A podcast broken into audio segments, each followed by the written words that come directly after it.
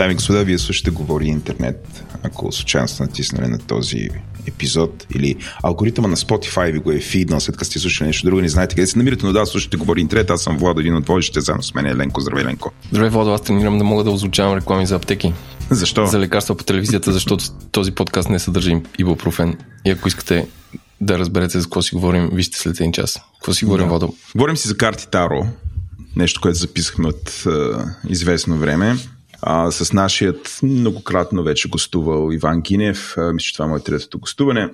Картите за Таро, противно на моите очаквания да бъде някакъв епизод за кринджа, всъщност се оказаха доста, доста интересна тема. По някакъв начин с тази тема навлизаме малко в територията на на кой? Няма да е на Дропич или на тях ще им навлезем в територията. На Гала. С, с малко. На Гала. Не, не на Гала.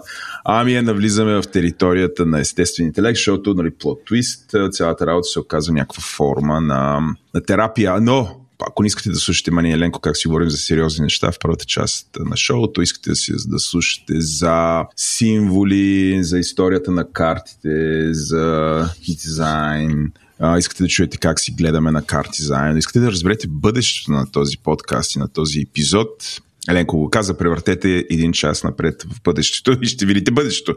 Сега сме в настоящето и с Еленко искаме да благодарим първо аз. Благодарим на всички всички патрони на Говори Интернет, хората, фирмите, които даряват пари ние да продължаваме да правим това шоу и то да става все по-добре, което вярвам, че става все по-добре, защото ние ето вече сме в студио, записваме, върти се музика, правим епизодите на нашите мечти. Нали така, Еленко? Да, на, на да. моите. Правим епизодите на моите мечти, Владо, не на Еленко. Очаквам. Ти си, ти си on a roll напоследък. Аз, аз съм on a roll. Чакай, аз една късна есен, като гръмнеш вижте. Гръмнеш ти. Да, качеството звука драматично се подобрява, защото записваме вече на някакво нормално място. Тук е момента да благодарим на Резонатор, поклон. Резонатор, освен за правене на подкасти, става за правене на всякакви неща. Според мен трябва да им разгледате сайта е наложително. Те са креативен хъб, в който най-различни проекти, свързани с хардвер, виртуална реалност и прочее, могат да се слушат, слушат, да се случат. И между другото, има шанс, ако бачкате в резонатор или по някакъв начин се стои, че тях да ни видите нас с Еленко, да ни ударите по един шамар, нали така, Еленко? Така е, особено на мен. Особено на мен. Еленко, както има един такъв израз, всеки път един шамар да му удариш, няма да сгрешиш. Просто все нещо е направил. Нещо е направил в Twitter, нещо е направил в Discord, някъде нещо е натворил, защото да, има време, прави неща. Еленко, ти трябва да си корпоративния глас, както винаги, на шоуто. Кажи няколко думи за нашите рекомодатели. Искам да благодаря на новите им партньори от HRS, които са една от най-големите HR агенции у нас, които могат да се похвалят, Владо, за разлика от теб, с над 50 спечелени награди и успешен екип от професионалисти и експертиза във всички сектори пазара на труда. Ти имаш експерти в други сектори, които не са пазара на труда. Имам 4-5 награди и аз. Ама не са 50, нали? Не, не са. А, така, те имат много опит в рекрутмента и търсенето на IT специалисти и повече. За тях, разбира се, може да видите на бележките на шоуто. За какво отговорим най-често? Освен ако са пълни прости, може да видите в бележките на шоуто. Така, искам да благодаря на SiteGround, които си търсят PHP Backend Developer. Пак линк има бележките на шоуто. На Dext, на remixshop.com, който е онлайн магазин за супер дрехи, които може да поръчате с 40% отстъпка, не 4-40, ако сте не сте пазарували от тях, като ползвате код GAI40, също така на Merkle, които са онлайн компания за производство на e-commerce сайтове толкова големи, че нашия сайт бледнее. Нашия сайт за мърч бледнее в сравнение с тях. И на... Гимазона ли Гимазона? Гидоа. А, и на Sendinbull, които станаха бре от 3 месеца, скоро вече въобще няма спомена Sendinbull, но е софтуер за малкия бизнес с всичките онлайн тулове за това нещо. Това бяха моите благодарности. И Владо, мемето на седмицата, костенурката ли ще? Кое? Костенурката. Една министърка, според фейк нюз в ПИК, е спасила реч на костенурка, да, да, като е фърлила в морето, като после излезе с изявление, че въобще не е фърлила в морето, защото не са толкова прости тези хора, а си остава да си пасе къде си пасат речните костенурки. Да, това, е, това беше силно. В смисъл, попадна ми а, няколко пъти, но също така видях, че е опровергано, че е фейк. В ден на национален траур ние продължаваме с мемета. Да, изведнъж някакви хора казаха, това е сладководна косенурка. Как, как го познаха? Изведнъж направо Не подценявай хората с а, хобита. Че сега, косенурката земноводно ли е? Какъв е спиши са? Боже, земноводна колко, е, мисля. Да, земноводна е. Добре, моята идея за мен е на седмицата и последно новата Ангела Меркел, Олаф Шолц, който пострада при най-опасния спорт, изобщо измислен от хората, джогинга, падна и си удари окото и си показа снимка с а, превръзка на дясното око. М, пирата Олаф. Да, като каза с типичния немски хумор, че looking forward for the memes. И имаше мемета. Имаше мемета. Ти не направи ли поне едно меме? Не, с него не. Що бе, мен? Еми, не знам. Беше много заед. Не е вдъхновящо. Не, от друга страна е хубаво как политиците, като стане нещо, вече приемат, че интернет ще го интерпретира по супер грешни начини и затова застават с лицето си и някакси го вкарват в част от дискурса още преди да започне цялото нещо. С което по принцип обезкуражават да правиш мемета, защото след като е пожелано и ти, хм, хората не искат да го правят. Много прилича на... Сещаш ли се първи епизод на първи сезон на филма, на сериала Игра на тронове, което Тайриан така. се срещна с, с Джон Сноу и така. го нарече Копеле, Бастърд. И Джон Сноу Тайриан беше Ланистър. Точно така. Беше умния Ланистър. Така. Чето Ланистър. и го нарече Копеле. Джон Сноу се обиди от това и Тарин му каза, не трябва да се обиждаш. Трябва да носиш, да по някакъв начин носи си това, с което другите могат да те уязвят, като броня. Ето, примерно, аз съм джудже и те искат да ме уязвят, обаче аз демонстрирам и не ми пука. Та според мен е Олаф Шоус по същия начин, Ленко. Казва, ето, а, разбирам, че съм меме материал. Ма няма проблем. Давайте. И сигурно има някакви такива келеви мемета. Не. Аз, аз, да, искам да кажа, че може би единственият политик в България, който приема това и разбира интернет културата е Божо, който пуска снимка на себе си в пленарната зала, как че търси кода да го пипне. А, minutes after а, излезе новина, че кодът на тол системата е изчезнал. Значи, Божо, по-малко да ги пипа тия кодове, защото изтичат. Божо, давно не е гостувал Еленко. Може би ще чака да дойдат избори мисля, че, пак. Мисля, че е зает. Заед е, ман, за своите, как да кажа, за своите любими подкастери трябва да намери 2-3 часа да разкаже. Май, ще се видим пак на изборите, нали така? Yes. Yes. Ху, това е меме на седмицата. Предавам ти да минаваме към новина на седмицата. Ай започна аз, защото Айде. моите имат малко AI. И да съм тематичен. Вал друга седмица е 15 септември. 15 Така е. септември в България е първи учебен ден. И OpenAI пусна гид, ако вие сте учители, дами и господа, как да ползвате а, изкуствен интелект за обучението на не деца. беше свързано с изкуствен интелект? Ти каква Ето виж какъв твист ти направих. Но, но е супер забавно и много thoughtful бих казал. Айде да дадеме малко кредит, освен нашите ос- основни мрънкания от, от към тази технология, как ще съсипе света или как големите компании ще съсипят. Хората се сетили и са направили да, да опишат на учители как да използват role-playing conversations, квизове, тестове и ам, как да улеснят non-English speaking а, хора или хора, които не говорят английски, да, да използват това нещо, като всичките а, цялото им а, кажа, цялото им експозе или анализ как се използва изкуствен интелект в образованието е подкрепено от научни изследвания за това нещо и цитират scholars. Така че ако ви е интересно или вие самия сте учител или познавате учител, който е а, отворен към приемане на акъл, може да му изпратите това нещо. Според мен е забавно. Ме, българското образование все още са забранени калкулаторите. Така ли? Е, Има не, наредба. сигурно може там по време на часа, ама по време на изпит да ми- някой даде ли ти калкулатор? А телефоните забранени са? 100 про. 100 про. В смисъл, ние сме на ниво, в което очакваме човека да помни всичко, да знае всичко, да може всичко. Все едно, да не знам, в живия живот ще бъде поставен в такава, в такава ситуация. Ще бъде изолиран от, а, от интернет и трябва да се оправя сам. Нещо като Bear Grylls. Буквално, буквално третираме децата както сега бихме третирали, ако някой отиде в планина, трябва да е поне подготвен колкото Bear Grylls, за да оцелят там. Няма такъв лифт. Какъв лифт да бе, брат? Какъв калкулатор? Няма такова нещо. Ти трябва да си поне Bear Grylls, да мога да... Време на време дори трябва да изпиваш една змия. Примерно, кръвта и Bear Grylls изпи змия едно време. Няма да кажа с какво беше пълна, но такива работи. Та, безумно е това. Аз, аз продължавам да съм адвокат, че трябва да се, ползва, да се ползва и всъщност образованието драматично да се промени при наличието на този вид технологии, но кой съм аз? да казвам такива неща.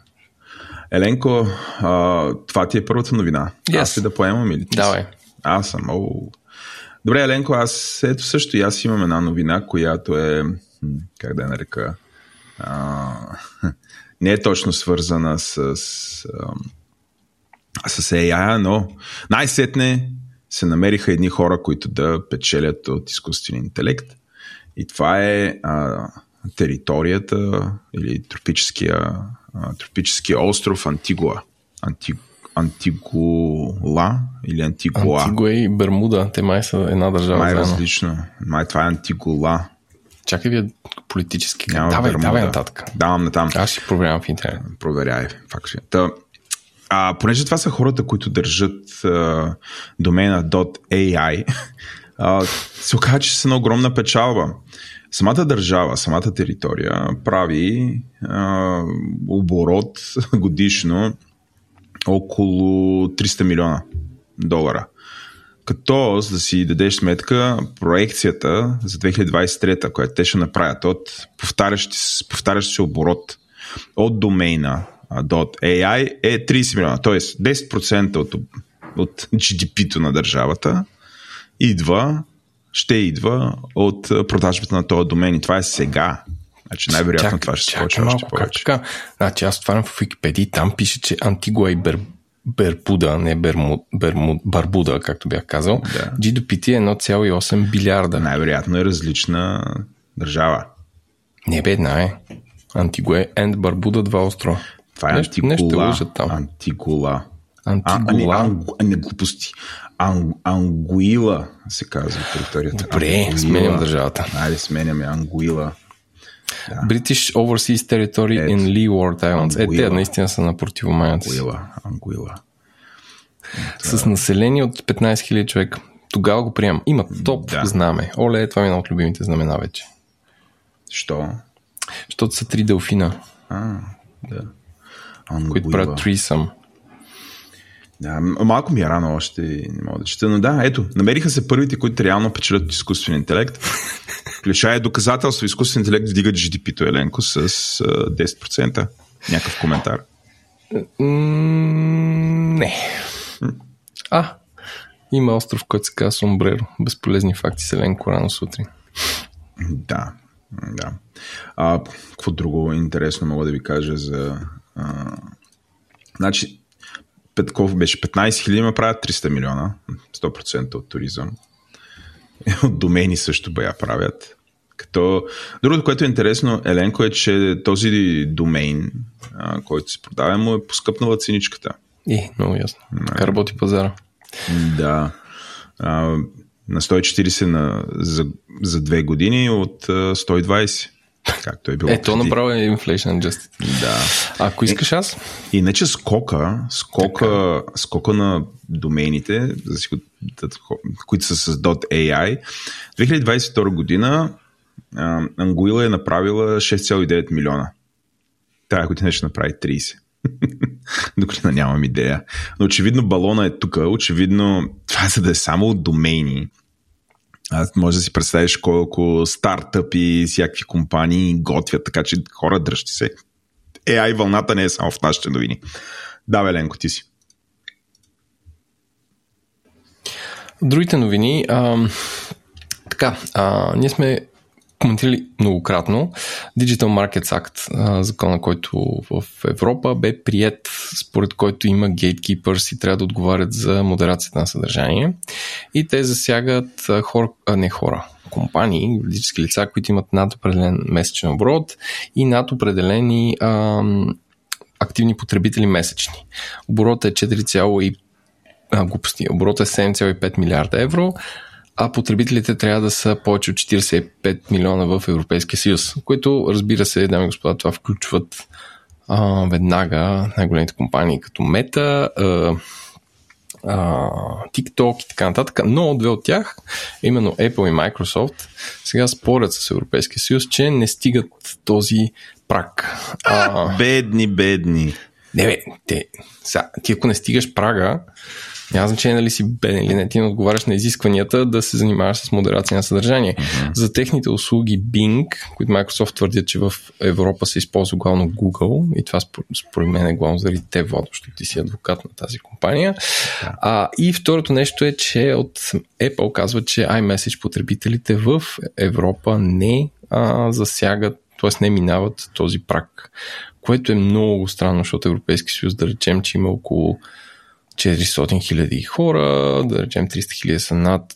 Глупости. 400 милиона. милиона. Да. А, Аз обърквах Ангуила съм такова ти. Аз хиляди милиони. Изпусна няколко да речем, аз знам, че над 300 милиона са на пазара на труда. А, така че от тях 45 милиона да не ползват iMessage означава, че Android има супер голям превес или просто хората си цъкат на Viber. Не знам. Не знам. Но сега спори се. Така да. че тези две компании са казали, не, ние не искаме да се занимаваме с тази европейска ам... гиаволия. Да. Поредната. Това не е ли така речения закон за големите платформи и за това как те трябва да са responsible? Да. Да. Та две от тях са казали, моля, моля, не ни занимайте с глупости. Да. Е. Интересно. Аз съм. Ти си. Ренко, докато Европейския съюз как кажа, регулира, прави социалните мрежи по-безопасни за нас, той Ленко би казал малко по-стариниски от вида на а, има социална мрежа, има проблем, няма социална, няма, проблем, няма социална мрежа, няма проблем. Виж какво стана с трец, а? Няма трец. трец Ето, това не успя, защото няма ни европейци да тредят вътре. Да, така е. Но, докато всичко това се случва, а, в Америка хората, а, хората много, много се притеснили от изкуствения интелект, Еленко. А, сложили сме линк към така. бележките на шоуто. И какво станало? За едно проучване сред американците, като той е съвсем наскоро, 28 август, тази година, разбира се, който проучване казва, че близо 52% от американците казват, че те се чувстват много притеснени много повече притеснени, отколкото развълнувани от увеличената употреба на изкуствен интелект. Само 10% казват, че са по-развълнувани, 36% ми е се тая.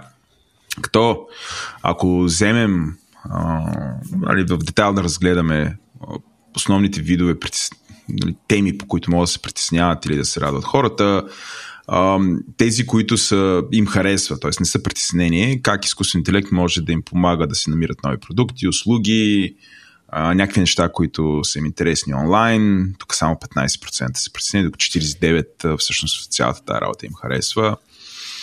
Там, където хората са най-много притеснени е по темата, свързана с, с лични данни. 53% от анкетираните са изключително притеснени, докато само 10% считат, че а, нарастването на изкуствения интелект и а, а, неговите генеративни възможности по някакъв начин не ги заплашва.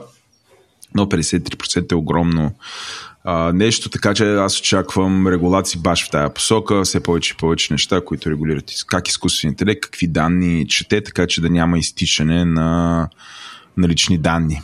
А, а, по всякакви други неща, хората са по-скоро оптимисти. Например, а, компаниите да правят по-безопасни коли, т.е. там, където трябва нещо много набързо да се реагира, изкуствен интелект би реагирал по-бързо от човек и всъщност повечето хора са оптимисти. А, лекарите да предоставят по-добри услуги, а, хората сами да се грижат за собственото си здраве. Това са все неща, в които хората са по-скоро оптимисти, отколкото песимисти. Или по-скоро не, радват се от това, че ще има изкуствен интелект, отколкото да не се радват. Тоест, това са се, се сфери а, за тия стартъпи, да ги дискутирахме, да си купуват домейни в Антикула, като че ли да въобще да а, там да търсят решения, защото очевидно хората имат а, голями очаквания в тази посока, следователно ще се появят и компании, които именно да работят в тази посока. Очаквам се повече, наистина, все повече и повече AI и в тия джаджи, които служат за наблюдение на здравето, което малко по малко отваря път към да ходим постоянно с някакви джаджи, които да са закичени към, към нас, които да ни следят здравето, да ставаме някакви киборзи. а, защото AI ще може много по-рано да следи, да ни дава някакви известявания, да трансформира всъщност това как ние се наблюдаваме и реагираме за здравословни проблеми. Нали, това според мен е си една цяла нова вселена. Там, където нещата не са толкова еднозначни в страховете на, и, или оптимизма на американците, са свързани с а, намирането на правилната информация онлайн, където като цяло има превес позитивните с 33%, но 27% са притеснени. Най-вероятно това е заради това, че изкуственият интелект си измисля неща, а, което е хубаво всъщност, не, не, че поправка. Не, че е хубаво, че си измислено, е хубаво, че голяма част от хората са притеснени, защото това означава, че те осмислят и разбират проблема. И това съобщение, което дори и ние през този подкаст правим, че големите езикови модели халюцинират, в крайна сметка това е достигнало до сериозна част от хората и те не вярват на няма да вярват просто, ако питат някакъв изкуствен интелект за нещо, т.е. те ще си го проверят. Или, примерно, другите притеснения, които все още са валидни, че чрез изкуствен интелект ще се пишат изключително много фалшиви новини, коментари, постове в социалните медии, така че да не мога да разбереш какво реално се случва. А, по тема, в която а, песимистите наделяват е а, дали компаниите а, ще дават все по-добър customer service или ще обслужват клиенти. По-скоро хората са песимисти. Еленко изчитат, че всъщност заради оптимизация на а, качеството, а, все повече и повече чат-ботове ще бъдат използвани и всъщност ще е много трудно, като имаш проблем да си говориш човек. Нещо, с което ние с Еленко можем да се съгласим, предвид, че така от доста време се опитваме реално да си комуникираме с компанията Spotify, заради едни странни проблеми, които имаме с нашите подкасти и там нали, първо минаваме през чат-ботове, после минавам, не съм сигурен дали реално Еленко си говорим с хора, да ти призная. Въпреки, че и аз си говори. Защото тия отговори, Еленко, които получихме след разговора с хората, всъщност днеска случайно попаднах на една статия и те буквално бяха копии и пес от тази статия, което е един хелп на на Spotify по отношение на чартовете.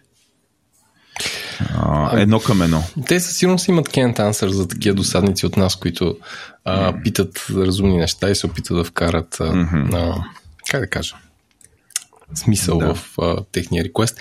Но аз, а, как да кажа, имам една такава посока на мисълта, че а, в бъдещето лукса ще е да си говориш с хора. Това ми е хрумна след като бях в един хотел в Германия, където не видях жив човек, който да те посрещне, отвори врата или да ти каже, ето това са вашите ключове, а всичко се получава, получаваш на мейла код, който отваряш. Тоест, представи си Airbnb, ама не отиваш стая, където да, живее да. човек или е живял човек или е купил апартамент и го е завел за да живее хора. А просто отварят се една врата, отиваш, трябва да се чекаутнеш до еди колко си часа и после ключът ти не работи. И, си, и котел беше ефтин, а, но това е. Седях си, мислех, че всъщност бъдеще комуникацията с хора ще е лукс. В смисъл, това ще е лукса. Ами това е една моя стара теория, която многократно съм казвал в този подкаст, че всъщност услугите, предоставени от хора, ще бъдат за богати за напред. Останалите ще имаме изцяло автоматизирани услуги, които бидат предоставени, което да, е ефтино, да, достъпно е и така нататък, но в момента в който нещата не се получават така, както трябва да се получават си в а, някаква беда и реално няма с кой да преговаряш. А, другото, което, ако се върна за последната, последната тема, която е изключително важна, която, по която американците са били анкетирани дали се притесняват или се развълнувани, всъщност е свързана с сигурността и а, полицията. И повечето от тях са песимисти, че всъщност а, американската държава, американските как го правоохранители ще използват изкуствен интелект, за да въведат още по-голямо следение. А, нещо, което в Европейския съюз няма да се случи, защото а, Ethical AI а, закона, който се готви, той на практика ограничава масовото следение и до голяма степен регламентира кога може да се прави лицево разпознание такъв тип неща, но в Америка далеч не са толкова защитени гражданите и очевидно се притесняват. Може би това а, ще, а, ще доведе и до промяна в тая посока, ще видим някаква регулация и там. А, това е тази, тази анкета, но да, съгласен съм с тебе, че а, разговора с хора ще бъде, ще бъде лукс. И като говорим за регулации, а, компанията Мета, която не пусна а, Twitter убиеца Threads в Европа заради регулации, прави друго заради регулации. Дами и господа, ако искате да е отново Facebook 2009 година а, и Instagram 2012 или там, когато се основа, а, те ще въведат хронологичен таймлайн. Или как, как е таймлайн на български? Стена, не стена. линия времева линия. А, специално поради изискването на Европейския съюз да може да опт-аутваш от алгоритми, така че вместо най-outrageous поста на ваш приятел, който изведнъж е признал Русия за върховна сила, иска да каже на всичките си приятели в Фейсбук, най-отгоре може да ви излиза нещото, което е поснато в последните половин час. Главно защото ще виждате последно най-новото към днешна дата ти би ли свичнал към този, тази вид подредба, Владо? С всъщност, твоите, да. колко там хиляди фейсбук приятели имаш. Аз не знам да. колко имам. Трябва да направя чистка, годишната чистка, да Purge. Ще ме махнеш ли мен? Не. А, ти не съм много, приятел. какво те махам. а, Еленко, аз всъщност аз съм school и аз предпочитам да гледам м- хронологично да потребявам съдържанието, а не всеки път да се изненадвам, защото не, не, но аз не кибича постоянно във Фейсбук. Вижте, то, то това е, виждаш ли как това, което каза, глобално показва за проблема на Фейсбук, че ти ако не гледаш ако, не, ако гледаш не хронологично, а подбрано съдържание, ти ще кибичиш нон-стоп, защото всеки следващ по ще те отрейджва, ти ще коментираш и на база на това, на кои постове си си спрял пръщето, за да гледаш през телефона, ще показва още от същото. Така че то едното води към другото, но е интересно как и къде в интерфейса ще го затлача това нещо на, на, на ние, горите европейски потребители, за да го виждаме, като същото въжи и за Инстаграм. Където вече наистина им чуш, че гледам само постове от хора, които не познавам, като отворя Инстаграм. Аз ги... На мен на Инстаграм е обжето 50 на 50. 50 на 50 какво? Ами, хора, които следвам да. и другите постове са някакви препоръки. Да, да, аз им чу, че при мен е 80 на 20. Не аз знам. почнах да ги блокирам и това сега се нормализират. Кажем 20 към 80. Ама свършили са хората, които ти препоръчали? Бах ти... Не знам, блокирах, блокирах там. Спрям. блокирах се на хринен. То може, те, то по някакъв начин вижда Например, аз нали съм такъв а, татко и гледам такъв татко хумор. Има цял жанр в Инстаграм съпрузи един срещу друг нали, си казват. Примерно, съпру, съпругите какво правят или съпрузите какво правят и с а, госпожата имаме тая смешка да си шерваме такива смешни видеа в Фейсбук. И то очевидно разбра, че имаме такъв интерес и почна да ме фидва. Буквално всеки трети е някакви е такива неща, dead jokes. Това го, малко го понаказах и понамаля сега. Mm. Но да, разбирам. Добре, looking forward to uh, това и в този ред на мисли е една подновина в новината, което е тъжно, смешно и от друга страна вярно. А, нали знаеш, че канадската държава и вестниците в Канада е, бяха изключени от Фейсбук. Защото да. те смятат, че Фейсбук трябва им плаща, Фейсбук гледа си работата. И има изследване на Reuters, ексклюзив, а, според което това не е само... според което това въобще не е повлияло на употребата на Фейсбук. Тоест, липсата на новини в социалните медии не влияе на употребата на социалните медии, което означава, mm. че хората там са изцяло не, не съзнавайки го, не да се информират, не да научават неща от света около нас, а да реагират, показват себе си, гледат живота на другите, но не и да се ориентират от реалния свят. Така че това е тъжно, но е истина. Не знам защо е тъжно. Според мен това е хубаво, Еленко. Защото, защо да е хубаво? Що е хубаво за медиите. Всъщност, Мислиш ли? еми да, Facebook и Google се превърнаха в фронтпейджа на всяка медия. Те замениха индекса, трансформираха трафика от директен и високо ангажиран към ти нещо там а, влизаш във Фейсбук и ти показва някакъв алгоритъм, което до голяма степен от не е възможността на медиите да налагат а, редакционна политика. А, за до там, че значи 80% от трафика на една медия са а, външни препратки, доминирано от Google и от а, социалните медии. И всъщност много по-важната страница за една медия не е началната и страница, както беше едно време, и там ти можеш да подредиш новините и да имаш някаква политика, ми по-скоро а, не по-скоро страницата, която се чете новина, тя беше най-важната. И това продължава да е така. И беше така дори когато с тебе се занимавахме професионално с медии. Просто напоследък това беше още по-силно засегнато. И в крайна сметка, в момента в който една социална медия, тя е много популярна, спре да джурка новини, файн. Това връща обратно медиите, а, вдига им тяхната роля. Може би, може би те са загубили малко трафик, може би не, защото всъщност хората имат нужда да четат новините, имат нужда да се информират. И ако това не могат да правят на едно място като Фейсбук, може би ще ходят в смислените медии, което вдига лоялността, ще прекарват повече време там и така. Така че за мен това са добри новини. Виждаш ли? Плот твист. Дай Боже, хората да отварят повече медии, искайки да се информират и, и тяхната редакционна политика надявайки се вярна да им влияе, вместо да а, намират медия, която да им е изгодна на техния поглед към света. Mm-hmm. Да, а, аз се надявам просто наистина на всички социални медии да го последват това нещо, което да върне значимостта на медиите и те да, да играят ролята не е на контент провайдер във Facebook и conversation starter който юзерите просто да видят заглавието във Фейсбук и да се скарат отдолу, но не да се скарат под медията и там да има смислен разговор, ами да се скарат в а, самия пост а, във. Така че тия неща, да, супер. Не искам да го видя и за други държави. Искам да го видя в целия Европейски съюз. Европейски съюз. Еми, това бях от мен. Това беше от тебе. Ам... Аз имам още една финална. Нещо тема. за видеокарти. Естествено, комбиниран най-доброто от два свята и това е три свята. Това е Айде, новина, която попада в три наши любими теми. Първо, видеокарти. Така. П. Изкуствен интелект. Така. П. Рекулации. Загубихме половината хора.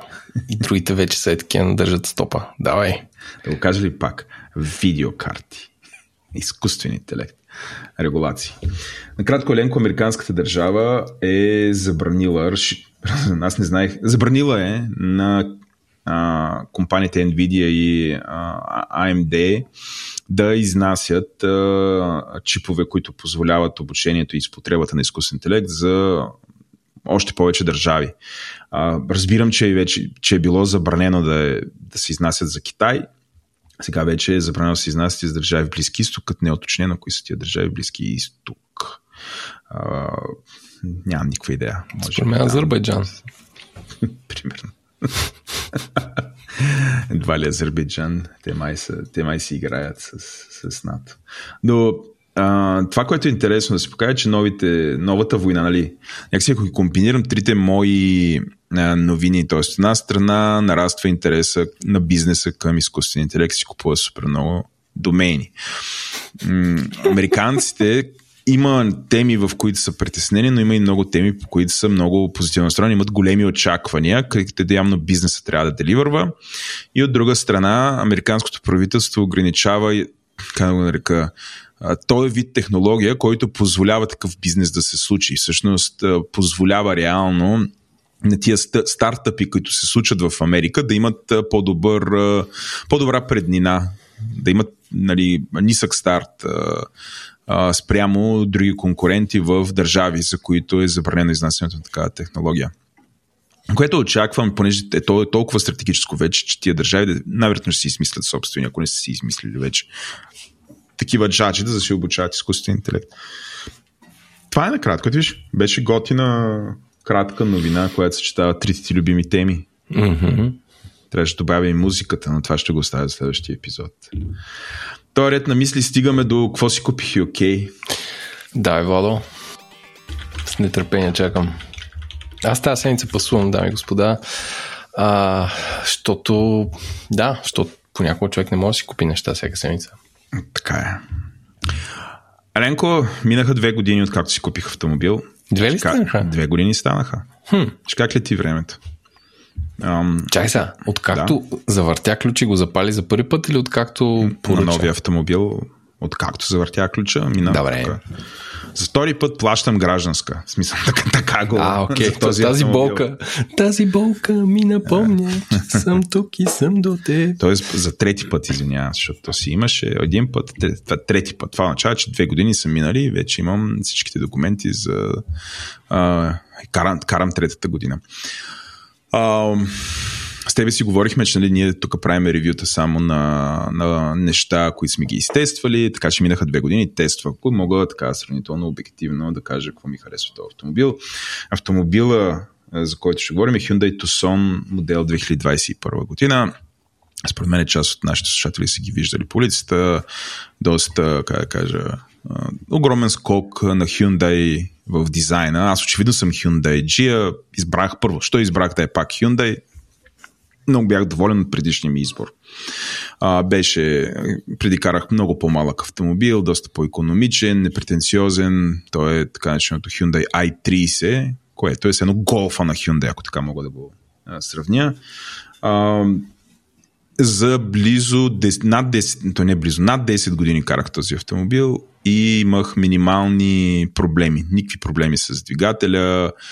А, може би сервиза на Hyundai много ми харесва, Еленко. Може би най- най-голямата употреба на сервиза беше когато там едно... Имаше една брутална гратушка в София, ако не греша, 2015-2016, дето изпотроши всички коли.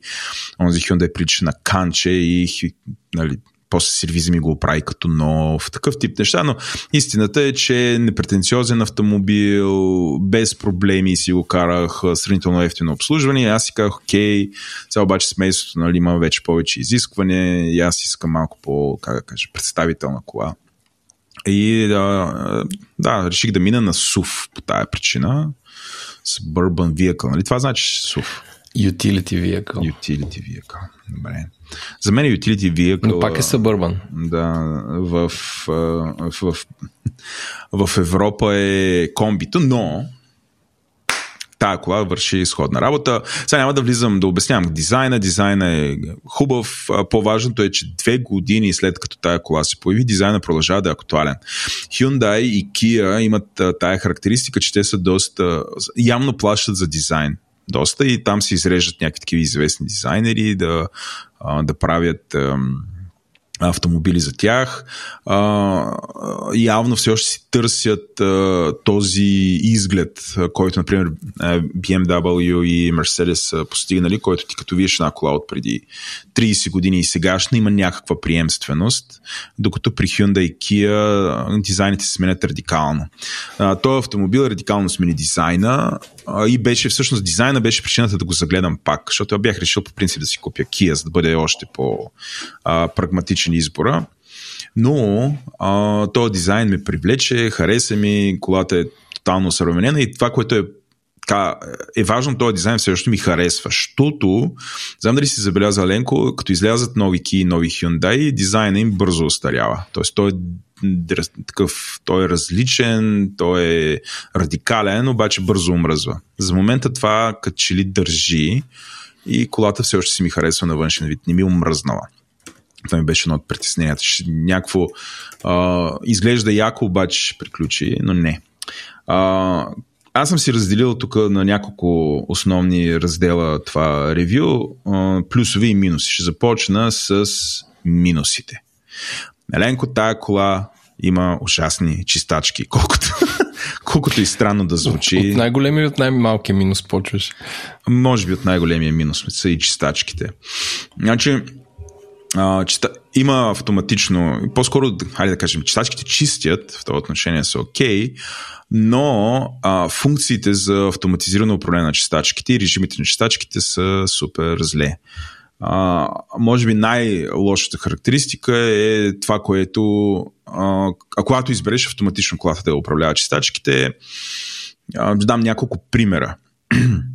Първо, а, трябва да наблюдава когато има дъжд и когато има дъжд да се регулира спрямо дъжда.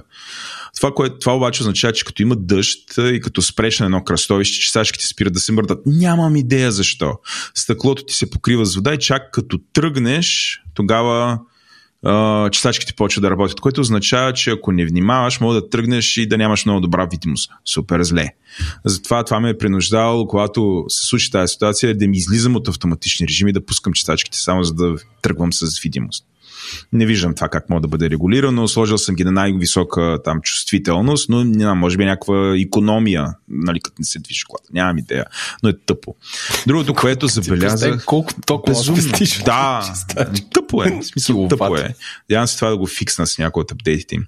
Другото, което е проблем на читачките, а, че а, през зимата, като почнеш да чистиш има сняг, читачката ни изхвърля снега отстрани на колата и по някакъв начин, докато шофираш отстрани, а, понеже читачката го докарва до някъде, изпира и се получава една доста дебела, може би около три пръста дебела снежна линия, която се натрупва между там, където спира чистачката и там, където свършва стъклото. И това седи така и ти скрива част Това от... е на шофьора в Това е на шофьора, поле. точно така. Къде трябва да гледаш другите коли да идват. Да, да, там трупа сняг човек.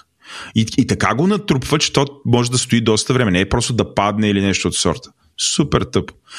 Така че, да, че ста... питах в Hyundai това може ли да се регулира, може да се регулира, обаче пък като се връщало в другата посока, трупало пък отдолу и някакви е такива неща. Тоест, супер кола иначе, във всяко едно отношение, но някакво забрали с как да правят чистачки. Нали, това, това така доста ме впечатли. Друг, друг минус инфотейман системата и кабелни Android Auto. Има инфотейман система, не е лоша, ползвам я, включая Hyundai, не съм сигурен, но ми дадоха, абе докато изплащам колата, да имам, не го плащам този инфотеймент, поне активиране с лиценз, имам, там имам навигация и така нататък. Тоест, навигацията е доста прилична не е толкова добра, колкото Google Maps, с което мога да сравня, или с Waze, но е доста прилична. Обаче вътре има, не знам откъде идва това, най-вероятно някаква европейска регулация, има вградени такива неща, свързани с безопасност. Примерно, ако искаш да си а, да се обаждаш през колата, Hyundai махнаха favorites в а, приложението за телефонни обаждания. Нямаш фейворит, Селенко. Трябва да говориш на тъпата кола, което може би в някакви англоговорящи държави това е окей, или там, където има поддръжка за имена, които са англоязични, също е окей, обаче пробай да кажеш Симеон Мартев или Еленко Еленко. Това ли Еленко Еленков е лесно да се каже. Но супер много имена, има проблеми заради това. Това ме принуждава в контактите да държа хората кръстени само примерно с първо име или, или другото, което да се научавам да произнасям имената, както машината ги произнася. Примерно не е Симеон Мартев, ами е Симеон Мартеев. Трябва така да го произнесеш, за да се обади. И а, само за, за протокола ти говориш на някакъв, ам, как се ти говориш на софтуер на колата, който интерпретира твоя текст да. към, да. т.е. твоя глас към текст mm-hmm. и оттам вече мачва с текста, който ти въведе mm-hmm. в телефона. Да, не, в колата... не е Google, който е обучен и ти разбира доста по-добре или Siri, която горе-долу. Ами мисля, че това си е Google Assistant, който е вграден в колата. Различно от този, който ползвам, когато е когато ползвам Android Auto. И пак, справя се зле. Просто е зле това. И за мен е опасно, защото като искам да направя някакво обаждане, това като не се случи, много често почва да набира друг човек и тя всъщност трябва да, докато шофирам, да отиде натисна на панела да не се обади, защото ти дава някакво време преди реално да почне, но ти постоянно. И това ме изнервя. А, много по-просто е да имаш фейворитс и там да имаш тия хора, които често се обаждат и да натиснеш бутона и да не се обадиш. Не, брат, няма такова нещо. Нали? И нали, това, това е тъпо. Другото, което е, че в софтуера, като излезе колата, имаше бъгове. И като говорим за бъгове, имаше епични бъгове. Може би най-епичният бъг беше, а, който го оправих след първата година. Нали, тук трябва да дам кредит, но все пак пускаш такава кола. А, бъга беше, като стартираш колата Еленко, инфотеймент системата по някаква причина тръгва по такъв начин, че ни приема, ни предава звук. Не се базикам. Няма бе. И единственият начин дълго време, преди да разбера как да го оправя, беше да, че трябваше да спра колата, да изчакам 5 минути и тогава, като пуснеш колата, звука беше обратно на линия. Тоест, Карал съм в пълна тишина десетки километри, защото ме мързеше да спирам колата и да чакам. После открих, че всъщност има едно малко бутонче, което едно трябваше да го натиснеш с кърфица, с което се рестартира системата и можеш това да го правиш много по-лесно, но дълго време, преди да го знам, че това бутонче съществува, по този начин. Така че това са, нали, може би, защото е първо поколение на този update на Hyundai Tucson, нали, такива проблеми срещнах. Сега това е оправено, няма го, така че нямам проблем с инфотема системата. Ам, минавам на следващите, следващото нещо. Да, аз, имам, аз имам а, коментари да. за това. Бре, как би коментирал, ти каза за дизайна, че те кефи и наистина на Hyundai Tucson 2021 а, устарява добре, приемливо, все още така изглежда Intimidating. Mm. Но как би коментирал това, че примерно сега с новите им електрически коли, а твоята за протокол е с олдскул двигател, няма хибрид, мибрид и така да, нататък. Да, Добре. Няма. А, как би приел това, че Hyundai Ioniq 5 прилича на такъв по-футуристичен DeLorean, в смисъл, че е квадратна, да, с квадратни да. фарове, а, любимият им пример е с а, ни доброволци на велобикоката на Северо-Запада. Едно от момчета има Hyundai Ioniq 5, като спрели на чекпоинта в Чупрене, там да опъват и да помагат на колездачите. Там има чекпоинт. И пристига една от пиянките от а, селото, които едва ли са виждали така кола доближа си и така му почушнал тази кола бронирана ли е? Защото то наистина изглежда като бронирана кола, както и да го погледнеш. А, та, Hyundai Ioniq 5 прилича на нещо наистина много бронирано, а Ioniq 6 прилича на а, Porsche леко настъпано и срещащо Мерцедес. Аз много се обърквам в, в този дизайн mm. на, на една и съща марка колите да им изглеждат тотално. Дори в един и същи модел толкова бързо да сменят. Да, един същ модел да. даже, да, да. Да, да, да. да. Ами, не знам, а, според мен наистина търсят, търсят да си намерят дизайна. Очевидно плащат много пари за дизайн, защото на Hyundai Ioniq 5 дизайна изключително много ми харесваше. Аз и на мен... исках тая кола. Страшно ми харесваше. А, той спечели супер много награди но по някаква причина явно са го сменили, както ти казваш. Също трябва да видиш новото Санта Фе. Това е по-голямата разфасовка на моя автомобил. Той няма нищо общо с Hyundai Tucson, който е цено по-малки му вариант. Няма. Едното е супер квадратно е новото Санта Фе, докато това с Hyundai Tucson, като го видите на, на снимка, е съвсем различни автомобили, съвсем различни компании ги правят. А, не знам, а, според мен те си търсят, пак да кажа, да си намерят а, а, това Гинев винаги го сравнява с решетката на BMW, дето има от първия модел сега, тя по някакъв начин държи дизайна на муцуната на BMW те търсят да намерят някакви такива компоненти, които ще останат, ще ги има за, за напред. Но а, бях много раздвоен между, между Ionic 5 и Tucson, да ти призная. Просто в този момент единствените а, Ionic 5, които ги имаше, бяха пълен електромобил и това отиваше около 100 бона. Това са супер много пари за мен, които да дам за автомобил. И also нямам гараж, някъде го зареждам тук. така че си заложих абсолютно на класическия двигател. Като стигам за класически двигател, да обясня, карам автомобил а, с а, бензиновия двигател, който има турбо, 150 конски сили. Много хора ми казват, О, че то умряло бе. а, не го чувствам така. В смисъл, автомобила за мен е доста пъргав, дори с този двигател това би трябвало да е по-економично. Мисля, че по-големия е 180 конски сили, ако не греша. А, няма значение, те тия неща се променят, вижте си там на сайта какво са написали, но да, карам автомобила с а, стандартен бензинов двигател, пъргав е, доволен съм, има три режима, има економичен режим, има нормален режим и спортен режим, при спортния турбото доста по-агресивно го пуска, плюс държи по-високи обороти. А, харча, за откакто я имам, което е близо 33 000 км, средното харчене е около 8 на 100 еленко. Което не знам, мисля, че не е зле. Не е зле. Не е зле, ти караш много в град София карам много град София. Използвам ги тия режими, ги, нали, като изпреварвам, извънградско минавам на спортен, а, когато просто държа една скорост, минавам на а, економичен, им, има някакво значение това, така че да, полезно е. Малко на странно място е копчето, така някакси долу дясно до ръчната и трябва да, да го превключиш. Не знам, защо не е на кормилото, може би, за да не го цъкнеш по погрешка и да промениш как се държи колата. Може би това е нещо, което е опасно. Но да, а, това е за двигателя, дизайна го казах. Най-хубавото нещо. Значи, ако толкова наплюх Еленко чистачките, трябва изключително много да похваля автоматичните фарове на този автомобил. Значи аз а, въобще не се занимавам да управлявам фаровете. Пускам ги винаги на автоматично, то гледа когато е ден, държи дневни фарове, когато е нощно време, а, пуска другите, също така управлява къси дълги с 100% качество. По-добре го прави човек. Значи наблюдава, приближава ли се автомобил към тебе, слага на къси. Ако няма автомобил, няма светлини, вдига на дълги. По-добре го прави човек, по-дисциплинирано, по-безопасно.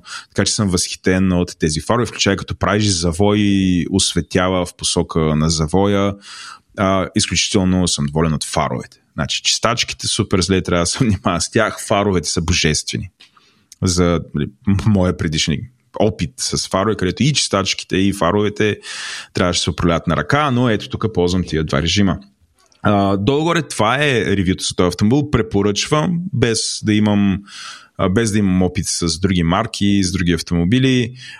Цената също, между другото, беше много добра. Hyundai ми направиха отстъпка, но цената на този автомобил е добра. Когато аз го купувах, мисля, че за 49 000 лева можеш да си купиш с най-малко екстри с този моя двигател, а, което всъщност е супер добра цена за този автомобил. 49 000 е топ.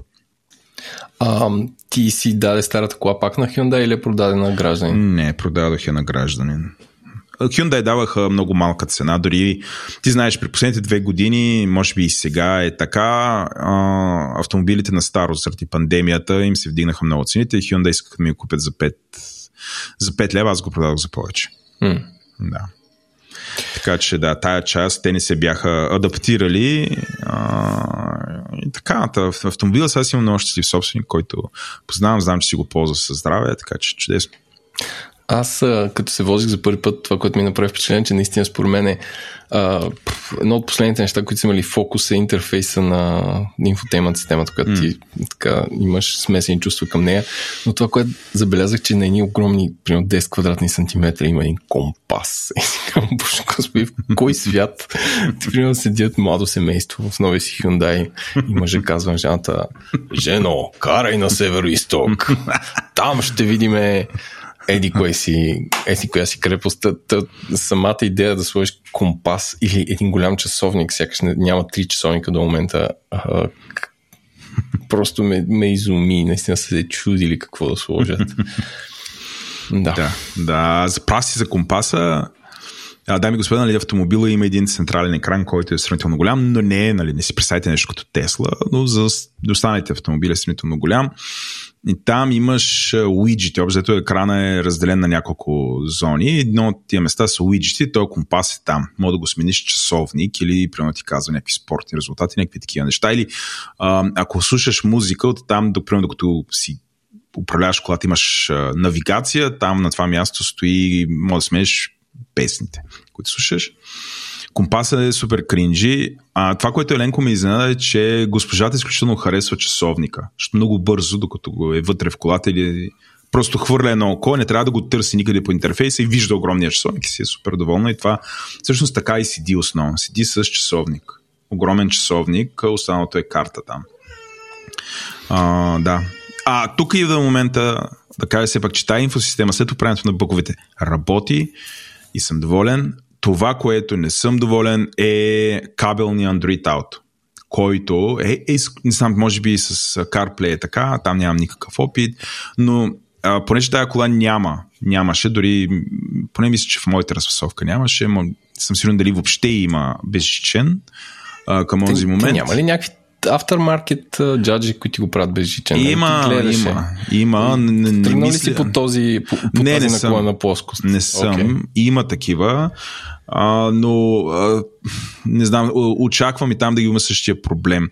А, накратко, всяко едно елементарно докосване на кабела, с който съм върнал телефона, води до прекъсване и не е проблема вече USB порта, Еленко, сигурно, защото ако правих това, правихме ревю на сервиза, който ми прави и почистим USB порта. Всяко едно минимално води до дисконектване, което е а, тъпо и до голяма степен обезмисля да имаш CarPlay. Да, сигурно ще трябва да купя някакво такова черво, да виси там и да ми загрузява дашборда, но да, в противен случай си карам с инфотема системата и това е живота е хубав. Еми, добре. Да. Добре, много ви благодаря, че станахте от тук. Сега стигаме до черешката на тортата, а именно разговор с картите, за картите, Таро, за Таро с Иван Кинев. Приятно слушане. Тук държа още за чува котката. И тя, тя ви казва приятно Пупи. слушане. Пупи. Е. Благодаря ви, че останахте във втората част на шоуто и както вече ви обещахме съвсем в началото, ще си говорим за Таро. Нашия гост Иван Гинев, който ни гостува, не съм сигурен, може би за трети път в момента. Иване, Ми май трети ще излез, да.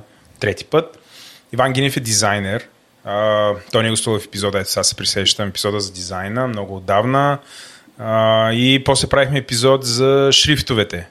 За ако сте слушали тия епизоди, едно нещо, може би трябва да сте разбрали за Иван, той очевидно си пада по символите. Бих казал, че е символист. Между другото, Еленко също е в записа. Здравей, Еленко.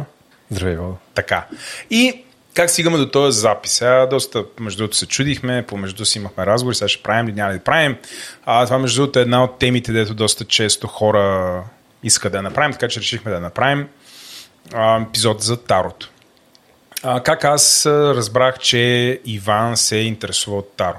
Преди 5, 6, 7 години, може би повече, Иван, който седи тук до нас, се запали по татуировки.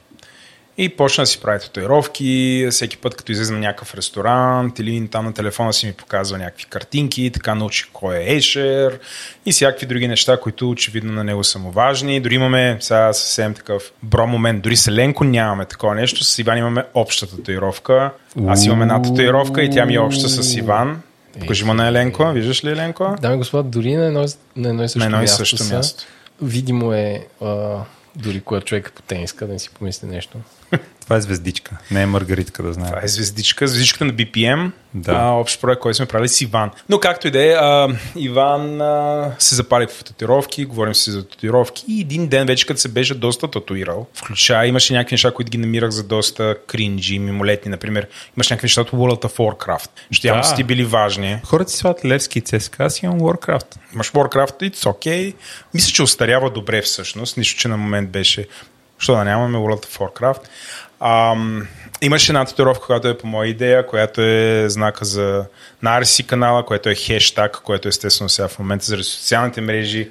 Значи съвсем различно. Не, Всъщност, Това, това са неща, които не остарят добре ли? Не, те, това е нещата, които не остаряват добре. Дори си мислих и аз да си направя тук същата татуировка и да имаме две еднакви татуировки. Това ми е най-скъпата татуировка, между другото. Тогава, тогава разбрах, че татуистите взимат на час и като започнеш втори час, започва, започват да таксуват от начало. Мислех, че ще е фри, искам да кажа. Да. Той излезе като две татуировки. Да. И в един момент Иван ми каза, гледай сега аз какво реших да си направя. Аз си татуирам по ръцете карти Таро. И аз такъв, нали, аре, Ешер разбрах.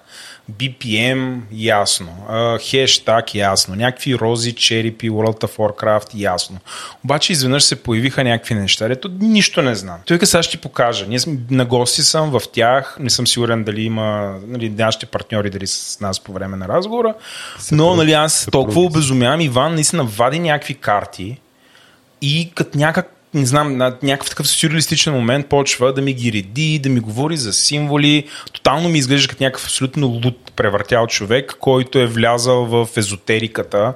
А, след това ще ме накара, примерно ще хвърли боб, ще пием кафе, ще ми гледа на кафе. Викам, какво стана? Мисъл, доня ден, нали, с тебе правим медии, интерфейси, тук говорим си за музика, киберкултура, аниме, манга. Нали, Винаги са ни били някакви. Никога не съм си представил, че Иван а, ще залитне по такав начин в някакви такива мистични, абсолютно в моята глава измамни неща. И само за протокола да кажа, нали, ако трябва да си обявяваме баясите, аз и до момента съм изключително скептичен. А, въпреки, че вече съм инвестирал около 20 часа да ресърчвам, ресърчвам а, Таро и нали, какво представлява това.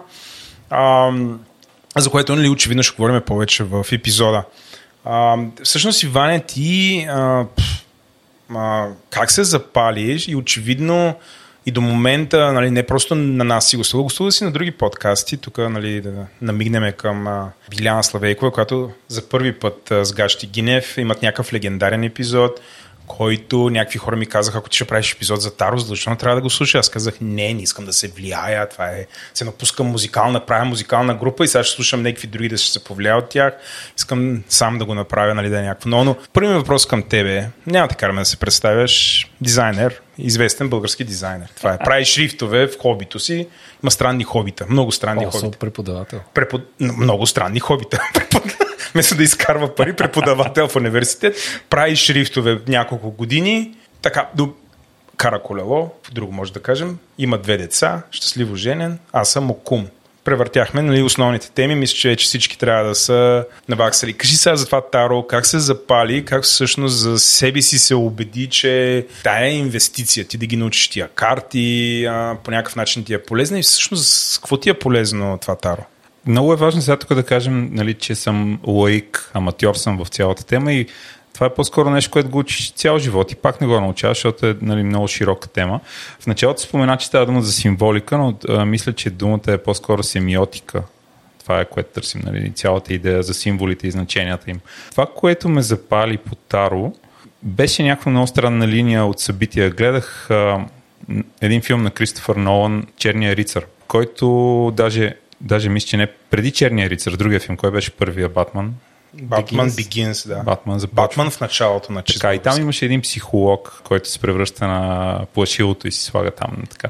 Както и да е, там се споменаваха архетипи. И по, покрай архетипите се запалих по идеята за това да разглеждам повече как се повтарят някакви символи, какво означават. Стана ми интересна тази страна на нещата и оттам стигнах до Юнг и от Юнг видях, че става дума за Таро и а, открих всъщност, че а, Тарото е много интересно за изучаване, в смисъл да търсиш асоциации, символи, история на всяка карта.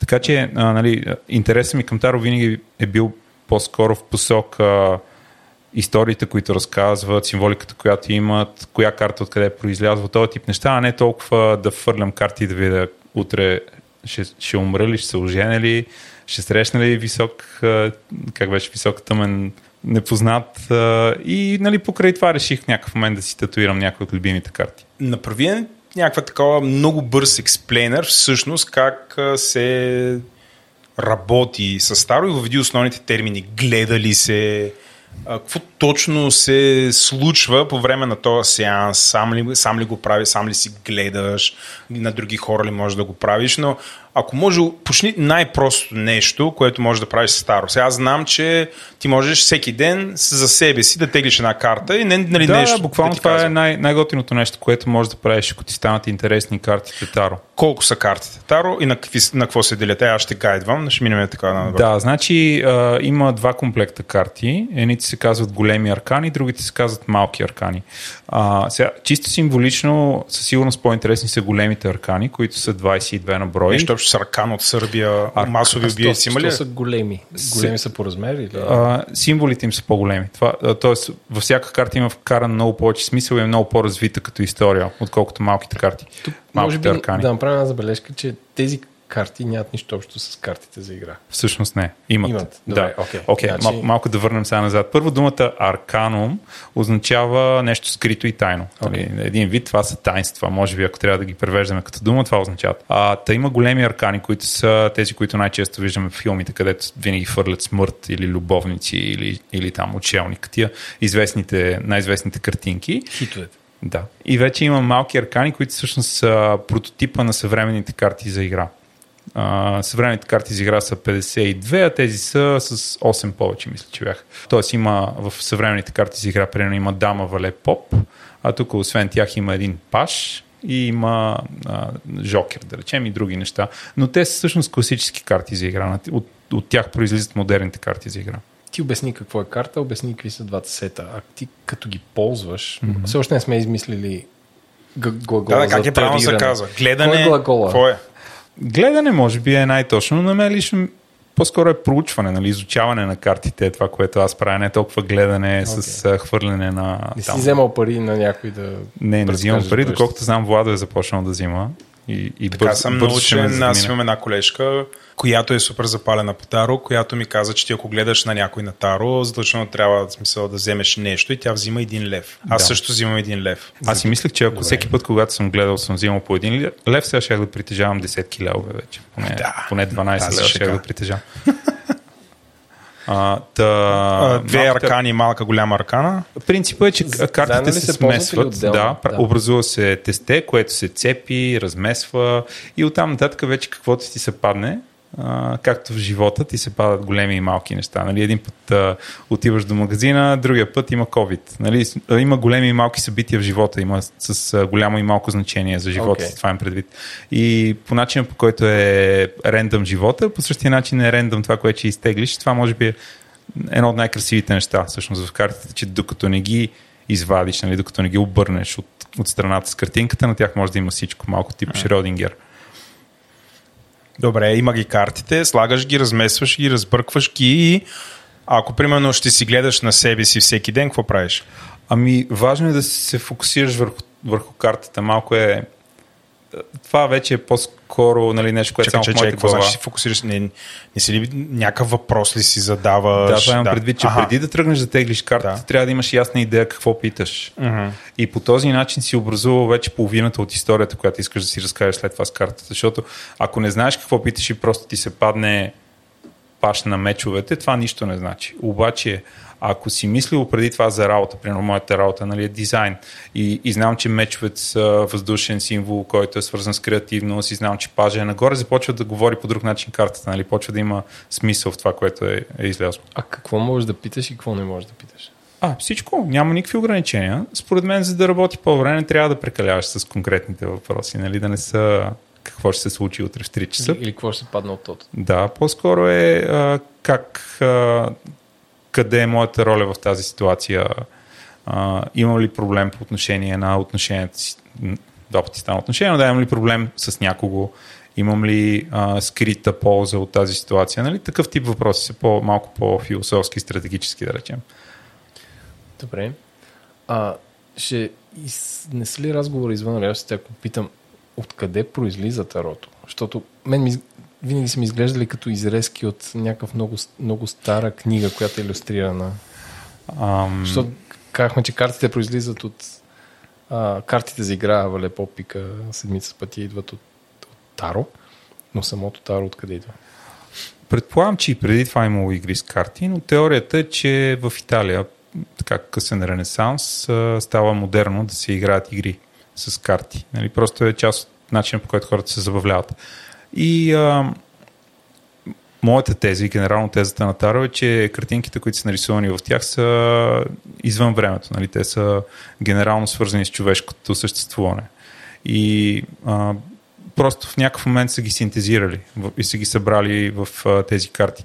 Сега в момента не мога да се сетя, но вероятно има и други такива примери за живота, за някакви неща, които са направили, които по подобен начин синтезират и систематизират информация. Ам, една от теориите е примерно, че големите аркани са 22, колкото са буквите в азбуката на, на евреите. Нали, там свързано е с каб, кабала. Ам, вероятно е започнало като и, игра и полека-лека се е, е започнало да се осложнява цялото нещо и да се вкарва допълнителна символика в тях през последните 2-3 века. А, има теории, че са още от древен Египет, но според мен това са глупости. Просто защото на картинките има фараони и сфинксове, не означава, че са измислени по времето на пирамидите. Така че, може би 15, 16, 17 век, като а, добиват най-голяма популярност в края на 19 век и началото на 20, защото голяма част от работата с картите е свързана с а, психология, с езотерика. Нали, това са по-модерни увлечения на, на обществото. Преди това не са били на мода тези неща. Добре, а, връщаме се на глед, гледане, на как го наричаш ти Изучаване. изучаването на картите. Аз ще го наричам гледане. Но вие, ако аз казвам гледане, Иван казва изучаване. Всяка вечер, примерно, теглиш си на карта или всяка... наумяваш си въпроса, преди това си разбъркал картите, теглиш една карта, виждаш я и какво се случва след това? А, аз лично това, което правя е, че обичам вечер да си тегля по една карта. Защото деня е минал, случили се някакви неща, срещнал съм с някакви хора, имал съм някакви проблеми, някакви победи и а, много обичам да, да опитам да обобщя всичко през картата, която е изтегля, нали, да видя по какъв начин това, което ми се е случило, е свързано с деня. И нали, тази карта в момента, примерно, която се падна, паш мечове, а, ми говори за това, че съм се борил с много малки задачи и не съм постигнал нищо генерално, но въпреки това продължавам напред. В смисъл, че пажа е една от по-малките карти. Над нея са а, принца и над него нали, вече има крал кралица. Т.е. това е малка победа някаква, която, която мене ме устройва като смисъл.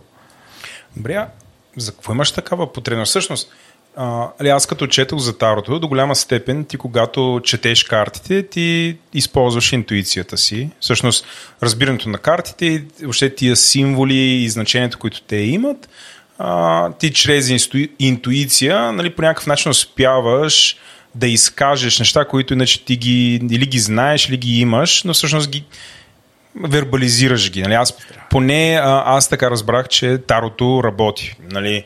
А, всъщност нали, няма нищо магическо, ами до голяма степен четящия картите използва интуицията си, за да успее да каже нещо или за човека, който стои срещу него, или ако сам си гледаш, ти използваш интуицията и вербализираш. Но в този случай ти със сигурност ти знаеш как ти е минал деня, нали, давайки примера. Защо имаш нужда от клоз, защо имаш нужда от карта да изтеглиш, която по някакъв начин а, да ти го каже. Не може ли просто да си го кажеш, да си кажеш, окей, дай да видим сега какво, как мина деня, аз а, имах много задачи, направи ги, не ми беше любимото, но в крайна сметка живота продължава и отутре, нали, може би утре си поставя за цел да се фокусирам на големите неща. Не, не знам, смисъл, да, какво ти дава това? Да, да, мисля по въпроса така, понеже е сложен въпрос, нали, да го разпакетираме, но а, Давай, да. мисля, че генерално има един момент в модерното общество от 20 век нататък, в който хората казват, ние сме, а, нали, живеем в свят подчинен на науката и няма нищо извън нея.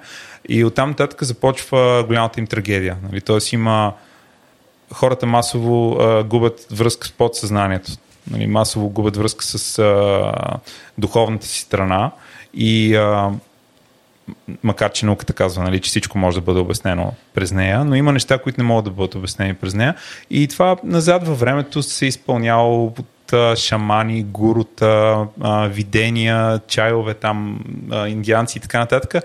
Но в наше време Тарото е един от начините да, да влезеш в някаква такава връзка с несъзнаваните страни на, на своята личност, на света.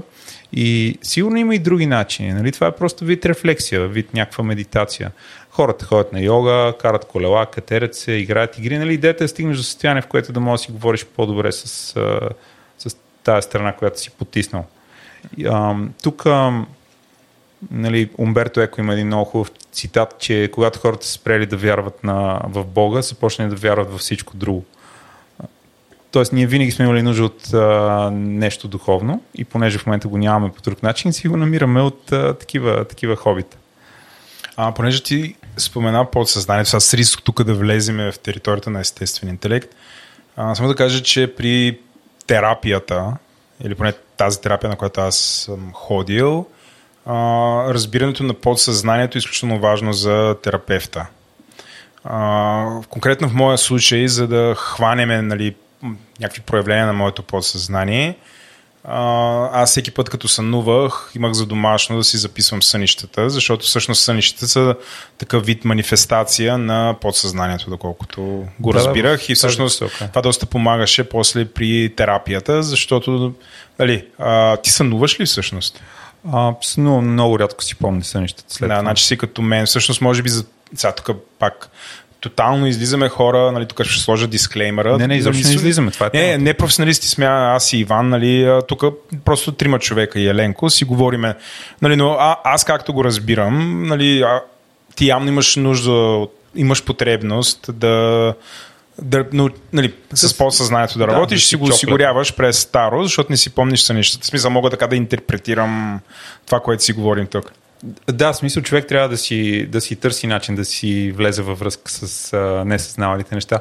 А, тук е момента да споменем Джозеф Кембъл, който е така, от голям писател, хуманист, а, терапевт и а, историк от, а, да речем, 70-те години в Штатите. А, той има няколко книги, но най-известната му е Героя с хиляда лица, мисля, че беше на български. Той се занимава там точно с проследяването на, на тези общи неща между хората, нали, как сънуват някакви неща, а, приказките, митологията. И а, той прави сравнение между а, психоаналитика и а, шамана в а, древните народи. Всъщност те изпълняват една и същата функция. Тя е да преведе съзнанието на човека през някакви несъзнавани неща. Тези неща ги има. Сега, нали, има много тълкования, много различни школи. Ние не сме толкова надълбоко, но със сигурност а, архетипите работят. Нали? Тези архетипи на Юнг, които си, даже си записах, че трябва да ги разгледаме така набързо, тези архетипи ги има. Тоест всички имаме а, заложено в а, съзнанието си идея какво е майка, какво е сянка, какво е смърт, какво е герой, какво е дете. Всички тези неща ние ги имаме. Картите говорят за тия неща, а, сънищата ни работят с тях, т.е. ние ги имаме и, и тези неща си, си, си действат. Този ли е Джозеф Кембъл? Тук показвам. Този е Джозеф Кембъл, да, страхотен а, изследовател и сигурно си трябва да разгледате нещата. Ам... Човека се самоопределя като писател. Сега, преди всичко, а, може би така интересен любопитен факт за него е, че а, Джордж Лукас дава кредит на Джозеф Кембъл за съз... някакъв начин е повлиян от творенията на Джозеф Кембъл за да създаде междузвездни войни. Тогава той получава много голям, голямо признание. А, и от това, което аз виждам тук, той силно, изключително много се интересува от фолклора. Въобще нали, какво показва фолклора, всичките тези истории. А, нали, по никакъв начин нали, не е представен като човек, който се, нали, не е психолог. Нали, това е важно да го кажем. Си, а, нататък а, мисля, че в биографията му, ако видиш, работи с, а, с пациенти. Тоест има и такава практика. А, но, но той в тази книга тя е доста дебела. Раз, разглежда идеята, че има и такива като компоненти, с които работи всяка митология. Да. А, героя, който се качва на планината, приключението на което отива възрастния, там старейшината, който среща и му помага. Всички тези неща всъщност са темплейт, нали, който го имаме все едно ние в хардуер, нали, BIOS направо е и го имаме независимо от това дали сме родени 21 век, 20 век, 15 век, Африка, Европа. Тези неща са ни в а, съзнанието. И, и те са нали, колективно подсъзнание, както ги нарича Юнг. И, в, и затова работи Таро. Нали, затова работи а, символиката в него, защото е универсално. Добре. Минахме да си гледаш сам с една карта, когато ня... двама човека Единия гледа картите за другия. Как там ритуала, или да, ритуала какъв е? Кой, а, кой, кой задава въпрос? Кой задава въпрос? Ами, трябва да се разберат предварително. Обикновено единият човек държи картите, другия задава въпрос. Разбират се, нали, че какъв е точно въпроса. Хубаво е предварително да се поговорили малко, за да имат някаква връзка между тях. Нали, много е добре да е човек, когато познаваш. Много по-лесно е. След което аз лично това, което много харесвам, е едно много просто гледане, където изтегляш, оставаш другия човек да цепи. Това всичко са такива ритуали, които нямат никакво значение, но, но са приятни, защото фокусират а, цялата дейност. Та теглиш три карти, слагаш ги с а, лицето надолу с картинките и, и ги нарочваш. Нали? Казваш, това е карта за миналото, това е карта за настоящето, това е карта за бъдещето. И после ги отваряш и понеже мозъците ни работят с символи и обичат историите, обикновено се получава история. Нали, може да е свързана с здравето, може да е свързана с работата, с любовните отношения. А, така че винаги се получава някаква интересна история. А, но тук няма зададен въпрос. Тук е просто. Има, има. Отново, има и зададен отново, въпрос. Да, примерно, нали, аз ако ти гледам а, на тебе, да. а, ти ще ме питаш а, на какво е положението ми в работен план. Да речем. Okay. Нали, или как е, а, какво се случва с семейството ми. Нали, нещо такова си избираш като По-абстрактно. Да, и оттам нататък може да получиш някаква кратка история. Питаш ти е ли тегли картите или няма значение? А, според мен е по-интересно, когато той ги тегли, защото се чувства по-свързан с, да. с, нали, с цялата дейност. Аз като четох за нали, четенето на картите, Не видях това нарочване минало, настояще, бъдеще при три карти. Зависи коя книга намериш. Аз лично а, ползвам най-много една книга, която върви в комплект с... Стигаме до ресурсите. Да. Да. С- Иван тук вади. Това ли е Библията на Това е български Библията. език? Казва дори? се Картинен ключ към Таро на Артър Едвард Уейт. Хубавото на... Като гледаме издания през 90-те. А, тук е- може ли да отворя една скоба? Разбира се. Ам, значи през Ренесанса, когато започва да се печата на хартия, хартията е много по-високо качествена, отколкото сме свикнали в момента, поради което книга направена преди 4 века изглежда по-здрава и по-нова, отколкото книга издадена преди 15 години. А, тоест книгите, произведени преди 5 века, ще продължат да съществуват след още 5, докато това, което държа след 20 години, ще е на прах. Защото се прави от по-низко качествени материали. Та, в тази книга накрая има няколко различни а, начина, по които могат да се подредят картите и едно от, нали, един от най-простите начини е с а, три карти, сложни една от друга. Да. Мисля, че от тук съм го видял, може някъде в интернет да съм го намерил. Има редица като сърце, пък вече там повече 6 карти са, пък има как, значение как ще ги отваряш. Има най-различни неща, но аз въобще не съм стигнал до този момент. Идеята е, че колкото повече карти отваряш, толкова повече връзки се пообразуват между тях. Съответно, ако наредиш, а, примерно, дървото на живота, което на мен ми е любимото така от по-сложните гледания, а, и на него сложиш 10-12 карти, реално времето, за което се тълкуват тия карти, се увеличава експоненциално. Колко може да продължи това? Час, 2 часа, 3 часа, зависи колко решиш да задълбаеш. Ти Как се избира метода, по който гледаш? Ти кажеш дърво. Предварително три решаваш. Нали, примерно с а, една наша приятелка, а, редовно всяка нова година а, правим едно такова голямо гледане и тя си е свикнала за това и аз знам нали, предварително, че трябва да отделя време за това, нося карти и така. Как го правиш на нова година? Да. На, на... Да. Ню- 12.5 минава Румен Радев. И. И Иван хвърля тестето. Да, да, нещо като ритуал и, а, и е приятно, но въпросът е, че трябва да си му отделил време предварително. Те затова взимат пари хората, нали, Е. за това там. Там 3 часа, ако ще се напъваш, то може да е доста изморително, нали, да използваш интуицията си, да отговаряш някакви слова. Да, защото Отворени трябва въпроси. Да, да си търсиш а, къде, къде е едно от хилядите значения, които има картата, къде е свързано с това, Да. за което говориш в момента. Аз пак се върна към моят въпрос. Нали? Има различни гледания, но кога избираш определен тип гледане? Ако ти имаш някакъв ритуал на нова година да правиш нещо, което горе-долу знаеш какво ще е като обем. Хм. Обаче, примерно, идвам при теб и казвам, виж какво, днес станаха сто неща. А, жената, шефа и един приятел, всички се обаждат. нали, В смисъл тогава, Ами тогава точно за- подбираш нещо различно ли? Как, как, как се подбира оръжието срещу проблема? Еми, трябва малко да си психолог, така като го погледнеш човека, да видиш а, дали иска да чуе дълга история да се разсее или по-скоро иска да види нещо по-кратко. А, преди време, примерно, един клиент идва в офиса и аз, понеже там си държа едно малко тесте, ам, случката беше, че му се обади, докато беше в офиса, му се обади някакъв сет и се скараха за това, че покрива тече, един не е платил на другия. Някаква такава супер странна история. А, и буквално излезе карта, на която двама души се бият с пръчки. И това беше много яко. Те биха ли се? А, почти се сбиха. Въпросът е, че се падна Да. карта, която беше свързана с а, пак нали, с някакъв конфликт. Та, малко е усещане на какво иска да чуе човек от другата страна. Те това правят основно гледачките, нали, преценяват какво иска да чуе човек.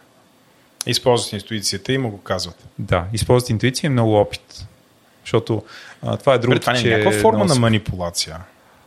Мисъл, Ами- ще му кажеш това, което той иска да чуе. В смисъл, това те прави леко злонамерен. Не мислиш ли? Не те прави злонамерен, защото аз мисля, че също се случва доста често и при а, психотерапията, където а, професионалистът те води към някакви определени изводи, към а, някаква определена гледна точка, определен, определено нещо, което трябва да чуеш.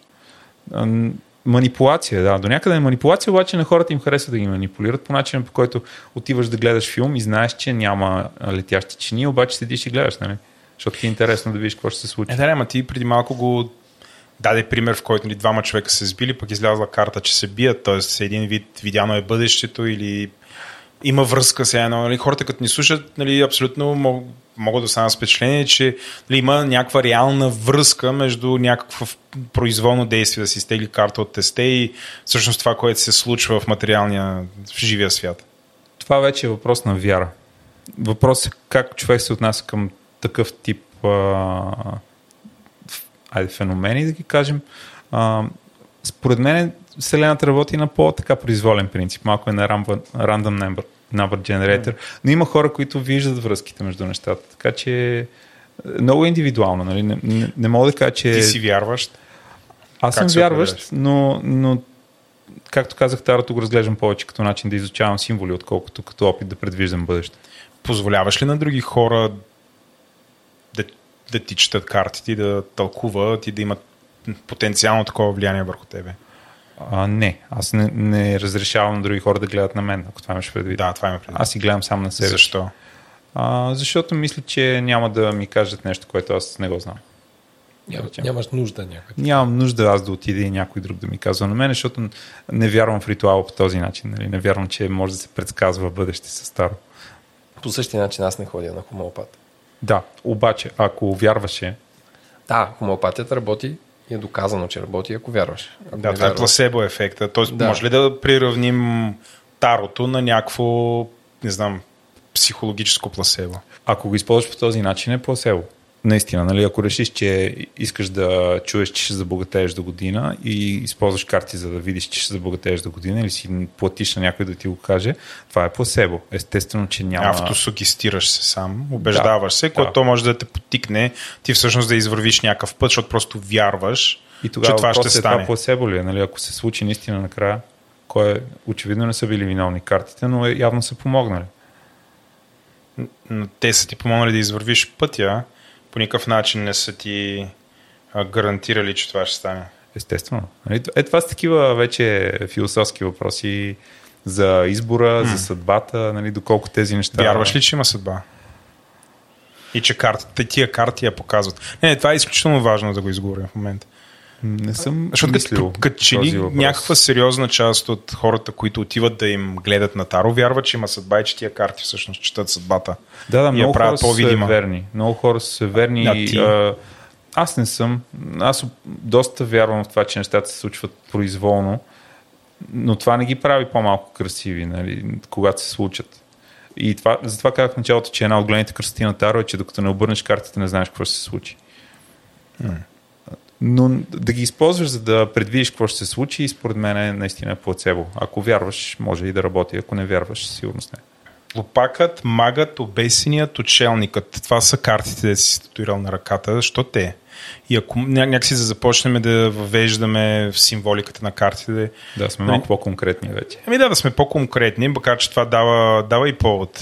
А, нали, понеже нали, ти каза семиотика, мисля, че каза, но крайна сметка това са символи, типове. А, обясни ги тия карти и всъщност е, защо си ги татуира на ръцете и там ще са цял живот. Както гледам, доста real estate заемат, едва ли ще мога ги изтриеш. Да, остават Така ще, така ще закопаят с тях. Ще бъдеш Да. старец с тези карти. Сега, значи, тук трябва да кажем, че големите аркани, за които споменахме в началото с картинките, са номерирани. Те, те разказват история дори без да се подредят на произволен принцип. Те, всяка от тези карти има номер на нея, като номерата започват от 0. И нулата е а, глупак, която е много, много любима моя карта.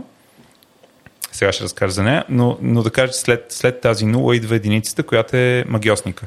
И дори само тези две карти сами по себе си а, създават история, нали? както нулата и единицата създават mm. някакви бинарни отношения. А, това са двете крайности на да речем, на развитието на един човек, а, в смисъл, че нулата е картата на глупака, пред който са всички възможности.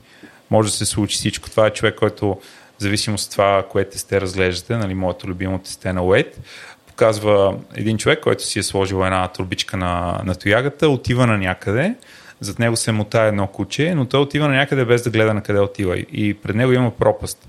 И той е с един крак вече е стъпил в пропаста, кучето може би му лае, за да му каже да спре, а, но никой не знае какво ще се случи. И това е нали, символа на целият потенциал, който може да се случи, да речем, преди Биг Бенга е това. Всичко може да се случи. И вече единицата, която е следващата карта, представя този човек в завършения му вид, когато е постигнал пълен контрол над елементите, станал е майстор в това, което прави, а, има страхотни умения и вече там пък има символика в това, че двете му ръце са на 180 градуса, едната сочи към небето, а другата сочи към масата и това символизира този, този нали, библейския принцип, това, което е горе е и на земята. И той един вид става проводник на божествената енергия. Нали, станал е толкова добър в това, което прави. Това е магиосникът. Това е магиосника, че вече има, едва ли не, става проводник на божествената енергия на Земята. И около него, между другото, са пръснати символите на всички карти от малките аркани. Тоест, в малките аркани, на принципа на днешните карти, както има пика с пътия, еди какво си, тук има жезли, мечове, купи и пентакли, да около него на масата пред него са сложени всичките елементи, един вид покорила елементите. Та, много ми харесва нали, цялата символика на, на този път, който може да измине един човек. Буквално може да не разглеждаш другите карти, дори само тези две карти ти представят житейския път. При да продължиш да се обърна към хората, които ни слушат, слушайте на пауза и отидете и вижте корицата на този брой. Сега, предполагам, продължете след това да ни слушате.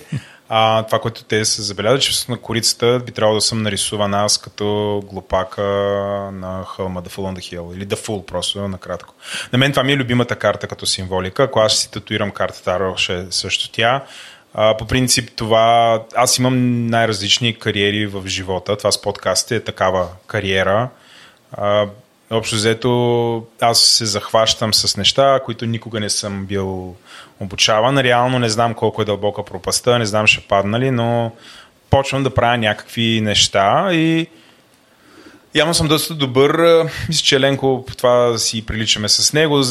Ето и с подкаст тръгнахме да правим там на майтап и като хоби. В момента седиме в супер професионално студио, само няколко години по-късно. С нас се свързват професионални компании, които искат да им продуцираме подкасти. Тоест ние сме извър... Почнахме го като глупака на хълма, не се прибихме, падахме, Нали? Пак все още нищо не е гарантирано, но в крайна сметка сме доста добри в това, което правим. И ако се замислиш на магиосника, пред него има маса и ти в момента си пред маса. В момента съм пред маса, благодаря. да, да, вече на, си, на масата вече има бира. Степен, вече не си глупак. Не съм глупак. Аз да ви питам, защо имате любими карти? Това не ви ли прави баяст към това, което съдбата ще ви предскаже? Не бе, не предсказва съдбата, нали? Това го изговорихме. По-скоро... А, тук намигам. намигам. Да, да. Идеята не е за предсказване, а по-скоро за обобщаване на неща, които вече са се случили или за намиране на нови гледни точки към вече съществуващи неща. Казваш, любима ти се познаваш в героя в тази карта. Това е идеята, да. Аха, окей. Okay. А, на мен е чисто професионално любими момент е той с глупака на хълма. Началото на някакъв нов бизнес, някакъв нов проект, всичко ти изглежда, значи ти си на високо някъде. Нали? Междуто не е гарантирано, че това е пропаст пред тебе, но ти си на високо място. Има някакво куче, което е нали, едно това, което ти лай и ти казва, бе, я внимавай какво правиш. Но, но всъщност се захванеш с неща, които не разбираш и няма гаранция, че ще успееш. Но по принцип това ми е любимия момент на мен. Нали, в някакъв момент вече идва а, ти ставаш еродиран, към тебе почва да има очаквания, ти вече не си глупака, който е тръгнал да прави неща, но принцип всичко му е простено, но пред него са се ширнали всичките необятни възможности. Али, а ти се превръщаш малко по малко, минаваш и ще завършиш като този магиосник, ако не умреш по пътя, разбира се. Но всъщност това начало на мен винаги ми е любимото. Аз съм, не знам, по някакъв начин съм късметлия, и може би съм имал поне 6-7 такива момента, чисто кариерно, а, където до голяма степен ми се е променял живота и с това с какво се занимавам. За сина до момента, че 2023 занимавам с изкуствен интелект. Никога, никога, никога, никога не съм си представял, че сега, това ще бъде. Тук трябва малко, ето сега ще покажем нали, как работят тия връзки. Ам, знаете как на съвременните карти за игра има жокери, допълнителни карти, които могат да изпълняват ролята на всяка друга карта ако сте заглеждали на, на, на някой от версиите на жокерите, има нарисуван жокер, който държи турбичка на рао. Не съм, но ти вярвам. Да, и фактически съвременният жокер представлява този глупак. Нали, това, е, това е картата, от която може да излезе всяка друга карта. Може да излезе двойка, тройка, може да излезе асо. И никой не знае, докато не дойде момент и не се случат някакви неща във времето. Когато преди доста години се бях захванал вече да видях, че ми е интересно да, да, гледам, да гледам таро, да гледам карти а, се записах на един курс, където една жена говори за символиката. Беше така. Коя е тази жена? Не мога да се сетим в момента. Няколко пъти се опитвам да намеря събитието, на което бях, обаче не ми излиза. Тя беше университетски преподавател по нещо друго. Хуманист. И тя разглеждаше. Не беше вещица или нещо. Тя разглеждаше символиката, въобще не се занимаваше с гледане. И това, което тогава много ми хареса, което направи като паралел, било е малко преди, малко след като Тръмп се кандидатира, но още не беше избран за президент. 2015. Примерно. Да, там Връзва трябва се да е там някъде. Та, тя каза, че повечето карти в нали, повечето политици големи може да им намериш картата, на която отговаряте. Всъщност Тръмп е жокера. Тръмп е глупак. Аз не съм съгласен с това, но добре. Защото тогава беше, тогава беше точно такъв момент, в който никой не знаеше какво ще се случи. Той беше навсякъде, дрънкаше глупости, беше в Twitter супер активен. Можеше да се случи всичко. И той е такъв човек, при който пак е до някъде мъск е нещо подобно. А, всичко може да се случи. Нали? Много непредвидиме. А, може да се издъни така зрелищно, но може да му се получи. В неговия случай видяхме, един път му се получи, след това един път се издъни. Добре, сега може би пак ще извадиш жокер от ръкава си. Бам. А обесеният, който също ти е татуиран, той защо, защо ти е важен? Аз това съм го разказвал и на... Между другото, тя каза, се звучи зловещо, хората си представят някой виси на въже, е умрял. Всъщност, един човек е вързан за крака и виси надолу с главата, но не е умрял. Да, той, е- той е обесен, но не в смисъл, че, че е умрял, а че просто, че е сложен на въже. А, тази карта я харесвам заради една символика, която аз лично я... Аз съм си я видял в тази карта, не съм я виждал описана в книгите.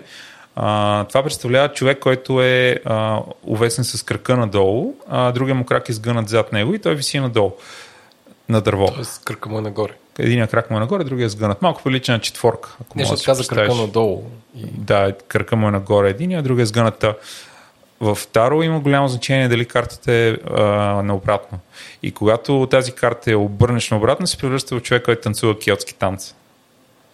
И това винаги ми е харесало като символ на това как а, нещата в живота се завъртат. Нали? Как понякога си обесен надолу от а, проблеми, задължения, а, нали, някакви конфликти с хората, но, но пък друг път нещата се обръщат. И почваш да танцуваш. И танцуваш. Може да дадеш пример от твоя живот, който това ти се е случило? А, сега в момента не, не мога да се сетя за някакъв. Примерно съм сигурен, че всеки е имал тежки периоди, нали, някакви депресарски периоди, в които му се струвало, че света е срещу него. После обаче, само след, да речем, две седмици, вече дори не си го спомня това. А, ето сетих се за пример, който вече а, тотално съм го изключил, но имаше период, в който а, бях с а, щупен крак и с а, бъбречна криза едновременно. И а, една седмица не можех да си намеря място. Нали, Бях много мизерабъл. Обаче като мине това и като продължи живота и като си излекуваш, всичко това оставяш зад теб и го забравяш. А иначе а, картата с обесения всъщност има много красива символика, с, с, свързана с а, скандинавската митология. Това е всъщност а, Один, който се, сам се обесва на дърво. Там имаше една история как се принася само в жертва на себе си, за да получи цялото познание и да стане най-силния бог. Повечето карти са така. Нали? Повечето карти имат много легенди и истории зад тях. А, митологията за тях по-скоро християнска, католическа ли е или е сбор от най-различни? Или е тотално различно, паганска, езотерична и така нататък? Да използваме ли на Слави любимия термин? Всичко ли идва от юдео-християнската цивилизация? Дали каза е Один. християнска? Да. Ами, моята теория лично е, че картите в този вид, тези картинки стават модерни през 19 век с разцвета на всички тайни общества. А, тук ви препоръчвам да гледате от, от тази гледна точка филма, защото сигурно вече сте го гледали, но а, Шерлок Холмс на Гай Ричи се развива в Лондон и е пълно с разни общества, разни делти, разни залези, изгреви и всъщност а, има един период, когато западният свят преоткрива цялата спиритуална история и всичките митологии и това, и това е от тогава. Тоест, а, създадени са от християни, които са базирали на паганически, на езически ритуали и митология от преди това. Като цяло е доста карашик цялото нещо. Какво значи карашик? Турска дума за умешано нещо. Аха. Кар, карашик, мишмаш карашик салата е Мишмаш от различни поверия, легенди, фолклор, символи. Буквално това, което представлява цивилизацията. Тя е мишмаш от цивилизациите преди нея. Американски богове на Нил Гейман е книга, която разглежда точно, точно тая страна на нещата. Как в Америка се озовават богове от всички части на света. Всеки, който е отишъл там, Емигранти. е бил емигрант някакъв момент. И а, през 19 век е било нещо подобно. Налитали са много на окултизъм, на сатанизъм, на всякакви а, източни религии и съответно са умешали всичко това в картите, но, но като символика те си били неща и отпреди това такива, в същия смисъл са били отпреди това. Отшелникът, четвъртата ти карта, нали четири имаш? Мисля, че са четири, да. Да. А, отшелника представлява човек, който върви през тъмнината сам, така възрастен, с тип, тип мъдрец или християнски, а, как се казват тези, които са, точно отшелники, които са живеели на, дър, на дървета и в пещери. Било е много модерно през средновековието. А, тази карта до някъде прилича на, на една по-ранна история от, от а, Древна Гърция. А, не мога в момента да се сетя за името на философа, който казва, че ще търси истинския човек и тръгва да го търси с един фенер. Та, тук е един човек, а, така, с вид на учелник и с а, фенер, търси нещо. И тази карта е а, красива в смисъл, че показва как понякога трябва да се отдалечиш от а, светските проблеми, от злободневието, за да почнеш да търсиш някакви по-дълбоки смисли в нещата. Сега като те слушам, нали, очевидно си инвестирал ужасно много време да изследваш значението на тия карти, символите, които има на, тях. Един нормален човек колко време инвестира, за да достигне твоето ниво? Значи, ако ние говорим за твоите татуировки, това е поне преди 10 години започна твой интерес към тарото. Аз затова казах, че всеки е ученик на Таро. Нали, по-скоро не можеш да го научиш, но можеш да, да го изучаваш като, mm. като, не знам, като подход към, към живота и към, към историята и към цивилизацията. А, аз имам късмета да съм учил в класическата гимназия и винаги съм обичал книги. И ми беше лесно да, нали, да захапя оттам и да почна да виждам връзките между нещата. То е пълно. В смисъл, пълно е с а, символи. Нали, магиосника, примерно, не го споменахме, но а, магиосника също представлява Меркурий, един бог там римски и а, има почти същите символи, не- не символи, същите жестове. Чакай Начин. бе, магиосникът не е ли единицата? Магиосника е единицата. Ага, защото го споменахме като Да. крайния резултат на трансформацията на но глупака. не споменахме, че жеста, който, през, който показва той, всъщност е а, класически жест на победа, когато си дигнал едната ръка нагоре, а другата надолу. И казвам, че е Меркурий, защото една от най-известните снимки на Фреди Меркюри е как той е дигнал юмрук към, а, към небето, докато пее. Боже, това ли значи? Аз знам този жест на Фреди Меркюри, но се чудя. Да, а, затова казвам, Това е че... свързан с Таро. Тук много, Той не, много далече си. не, не, не, не е свързан с Таро. Президента Радев и той ли е свързан с Старо, известен с Дина Таро е свързан с този А жест. Майкъл Джордан, който... Да, това е.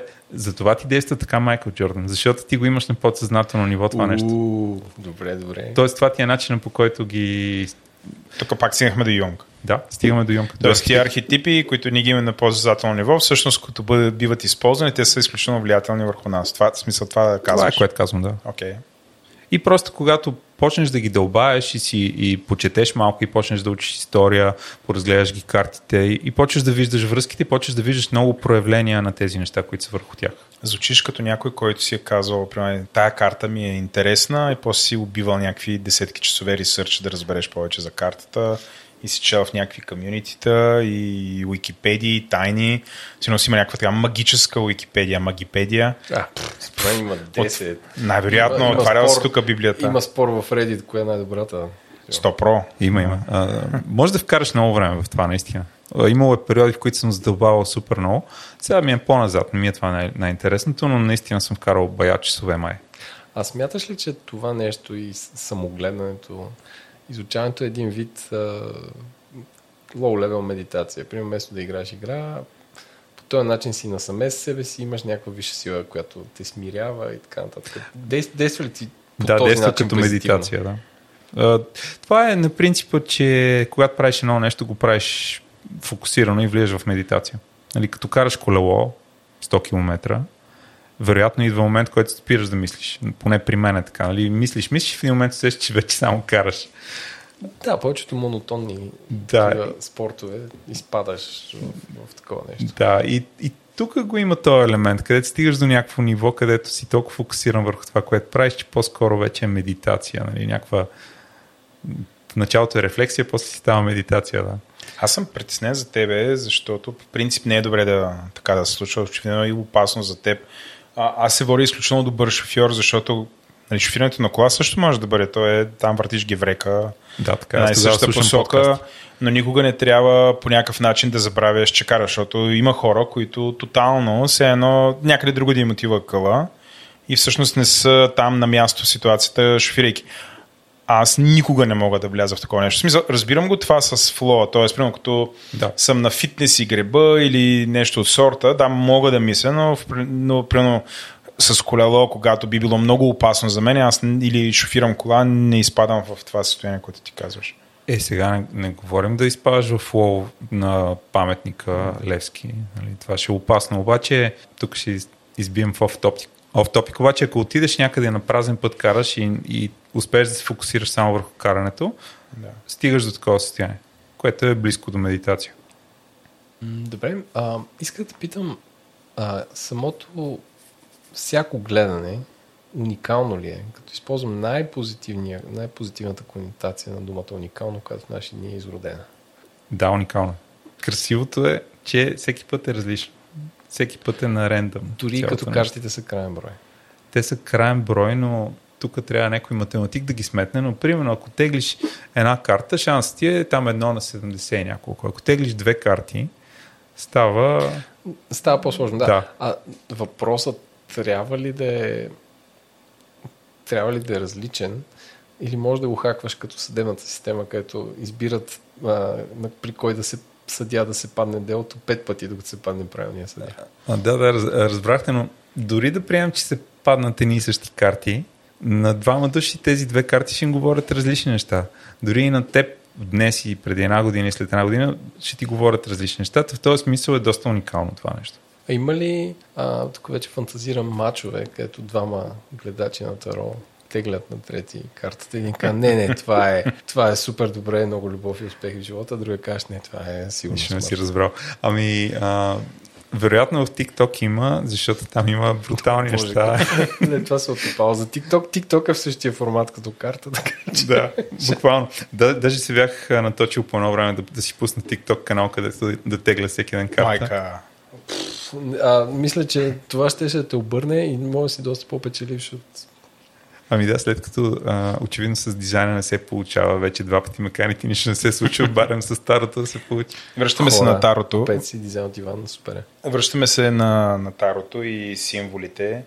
А, ти каза, че това са някакви, по някакъв начин неща, които а, Ренесанса в Италия, мишмаш от а, стари, а, как да ни речеме, стари а, фолклор, легенди, какво ли не. И по някакъв начин картите, нали, те са сравнително добре документирани какво значат. А, въпреки това, значи, имаме скрит продуцент на този епизод. Само ще, ще кажа, това е Бо. И а, Бо, иска да ти задам след, следния въпрос, който по някакъв начин е свързан с това, което говорихме преди малко. А, Бо, Бо пита, а, вече има доста альтернативни прочети на символите на картите, альтернативни прочети, ключовото тук.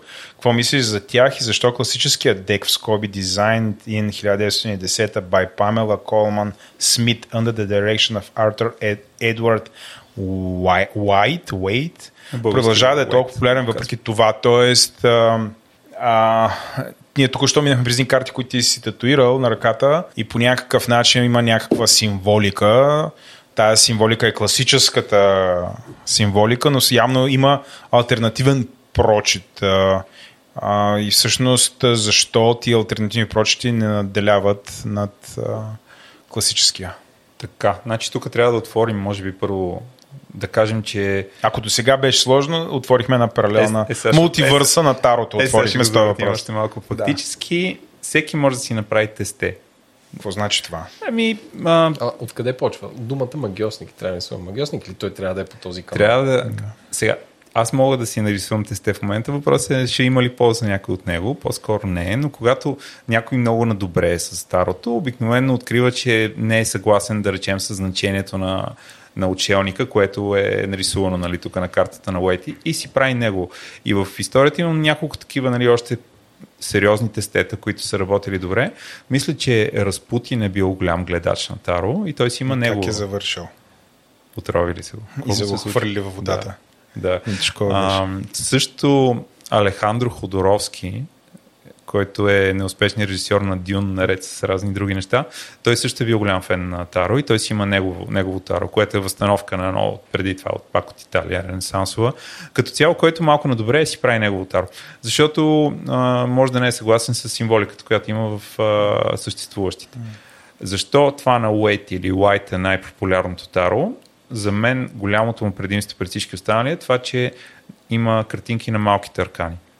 Защото а, останалите а, тестета до този момент а, масово са били нарисувани 4 меча, 3 купи, там 12 жълтици и това нищо не значи. Това, което държиш в момента е това, Това е класическото. Okay. Да. И ето, примерно сега на тази карта обаче тук има десятка, десятка купи. На нея има нарисувано щастливо семейство, което е с гръб към нас, което гледа в небето как има наредени 10 карти като дъгата. И това веднага почва да говори много по-ясно за какво, за какво служи тази карта. А, за какво служи? Какво означава това? Това е благоденствие. Нали, най-простото значение на е тази ли карта ясно, е благоденствие. И то, и то в смисъл на семейно благоденствие, не толкова материално. Нали, това не са жълтици, това са по-скоро това са чашата на живота. Може да пиеш от тях. Семейството е съставено от мъж и жена. Някой трябва да направи модерен прочит. 1910 все пак. Да, и сега, примерно, една от а, големите, големите спорове там вътре в общността е а, за това дали е преди или след християнската цивилизация е създадено. Много от а, картите имат нарисувани езически символи. нали, И, и това е въпрос сега, как, как е минало това нещо в християнското общество. Та от време на време се актуализират нещата. Нали, променят се картинките. А, ти, примерно, Влада, имаш в момента едно таро, което е с а, тип Татуировки. old school татуировки, М. което е красиво, но на мен не ми хареса, защото няма достатъчно символика в него. Да, то не е това класическото. Да. Докато това си е а, workhorse на тарото е това. Нали? Ако трябва да имаш едно тесте и ако искаш от някъде да започнеш, това е то. А, добре, продължаваме с въпрос от скрития продуцент. Този въпрос е едно създаден за този момент. И въпросът е следния. Предвид, че индустрията за дизайн стремглаво расте, няма ли да се изкушиш скоро да направиш един дек бай Иван Гинев? Изкушавал съм се, но а, първо съм много далеч от разбиране на всички карти и второ Не ми звучиш така, да ти призная. Има ли някакъв мега авторитет, който Ами има, има жестоки авторитети. в България, към който, България кой ти да дизаймаш, той да ти ги тълкува и така. ще потърся после, ще се опитам все пак да намеря това събитие, на което бях, защото дамата, която говори там, наистина ми събра очите тогава. Тя изнасяше лекции по един час за две карти. Ние тук- Имаш ли хора в публиката? Имаше, аз бях единствения мъж. Окей. Естествено. То малко като йогата. Малко да. Добре. Малко бях небрано лозе, но беше супер интересно, наистина. Какъв И беше пак- въпроса? Не, не идва ли времето да си направиш собствен дек? Чухме, нали, по- почна да, да, да обясняваш защо не. Първото е, че не, не знаеш достатъчно, но Значи това нещо би ми отнело поне 4-5 години. да Повече от направя. Повече от шрифта, защото трябва да си направиш ресърч за всяка карта. Да минеш през значението, които другите са вкарали в картата, да прецениш дали си съгласен с тях, дали би променил нещо, дали би успял да го кажеш по-добре. Нали, пак казвам на Уейт, затова му е толкова сполучливо тарото, защото е а, картинен ключ има към него, книга, с описани картите, с предговор, нали, много, много синтез, синтез има за да се получи и това отнема супер много време. Надявам се в рамките на този живот нали, ми се случи това. това обяснява, що играта Cyberpunk а, 2077 закъсня толкова, защото вътре има карти Таро, които са прерисувани в киберпанк тематика. Мога да ти кажа, понеже напоследък ми се случва да пише. Това е шега, разбира се, не е закъснява заради това. пише И никой не мисли, че тия деца ги прави тия карти, си имали твоя, твоя стремеж към не знам, това е някакъв перфекционизъм. Те просто са взели карти, си ги прерисували в киберпанк тематика, гледат какви има символи и ги прерисуват да е някакъв сайберпанк. И според мен художниците интуитивно са нацелили какво означава. Защото, защото аз знам, че ти се запали по таро покрай играта. Тогава ти станаха интересни. Сериозно ли? Аз не знаех. В играта, както нали, бродиш там в този огромния град и а, намираш на една от страните, мисля, че дори на квартирата ти отстрани, намираш а, иерогли... а, такова, а, намираш графит на карта Таро, която ти я събираш, тя става нещо, което да колекционираш, получаваш квест да издириш в целия град, може би към 30 на карти. И като намериш такава карта, а, играта ти разказва долу-горе, както Иван в момента каза, mm-hmm. много по семпъл начин, примерно в рамките на два параграфа, един параграф, ти казва какво значи това. И всъщност началото на играта, и мисля, че самия квест, който ги издираш тия карти, се казва The Full on the Hill. Мисля, че да. Да. Това им е яко. То там ми попадна. Те са супер работа. универсални. Мога да ги вкараш в игра, в книга, в филм. Тук исках да кажа Подкаст. подкаст. не се е случвало никога. Никога. И не съм Това чувал, е първия че на- подкаст, който има се говори за Таро. Нова серия отговори интернет. Да. Таро. Почваме с първа, втора. трета Карта по карта. 50 По, по два часа на карта ще отделяме. Добре. А, исках да кажа, че има един много нишов български филм, който се казва Острова, който е един от най- Не е онзи острова с а, Леонардо Ди Каприо. Не е този, където бяха с едни клонинги, а един български филм, на който, който беше много умешана история. Беше свързан с Big Brother, имаше някакви хора на един остров до, в морето, там някъде. Къде? Имаме един единствен остров. Анастасия. И- Не, Анастасия, дето Едно е в бил затворнически да. остров, това е Доброгас. Мисля, че там се развива действието. А, въпросът е, че филма започва с а, самия Ходоровски, който гледа на карти. Не знам това дали сте му обръщали внимание, което е супер яко и е много нишово. Има таро навсякъде. Много е удобно, за да разкажеш много бързо история. Само като покажеш картата на, на, на дявола или на смъртта и веднага хората знаят за какво става дума. Мислих си да предложа на Еленко като мерчендайз за електронния ни магазин да направим карти Таро с говори интернет сюжети и после си казах това ще бъде купено точно два пъти от някакви колекционери и общо ще изхарчим някакви хиляди левове да го направим това и ще имаме две продажби и съм се отказал вътрешно. По принцип Еленко ме отказва от всякакви такива неща, но тук дори не минах собствения си контрол. Според мен е корицата, която ще направите, ще изкърти, но няма нужда да правите цялата сте. Много работа, е наистина. Епично усилие. А то няма да го правим ние, ще кажем много там. На... Да, е, тук рисувай. Нарисувай ни Ето към- 72. Бе, едно мид джърни ще пуснете. О, не. Изведнъж се ми стана посредствено, само като го казах. А, исках просто да кажа, че дори нещо просто като това да дефинираш а, как трябва да изглежда асо купа, асо на, а, асото там на, на чашите, дори това може да ти отнеме страшно много време, защото трябва да, да, да си категоричен в това, което искаш да кажеш, съответно трябва да, да изчетеш всички други, какво са казали преди да го, да го направиш. Ам... Ще продължа от това, което току-що каза. Трябва да четеш всички други, които какво са казали преди тебе. Нали така? Нещо да. подобно каза.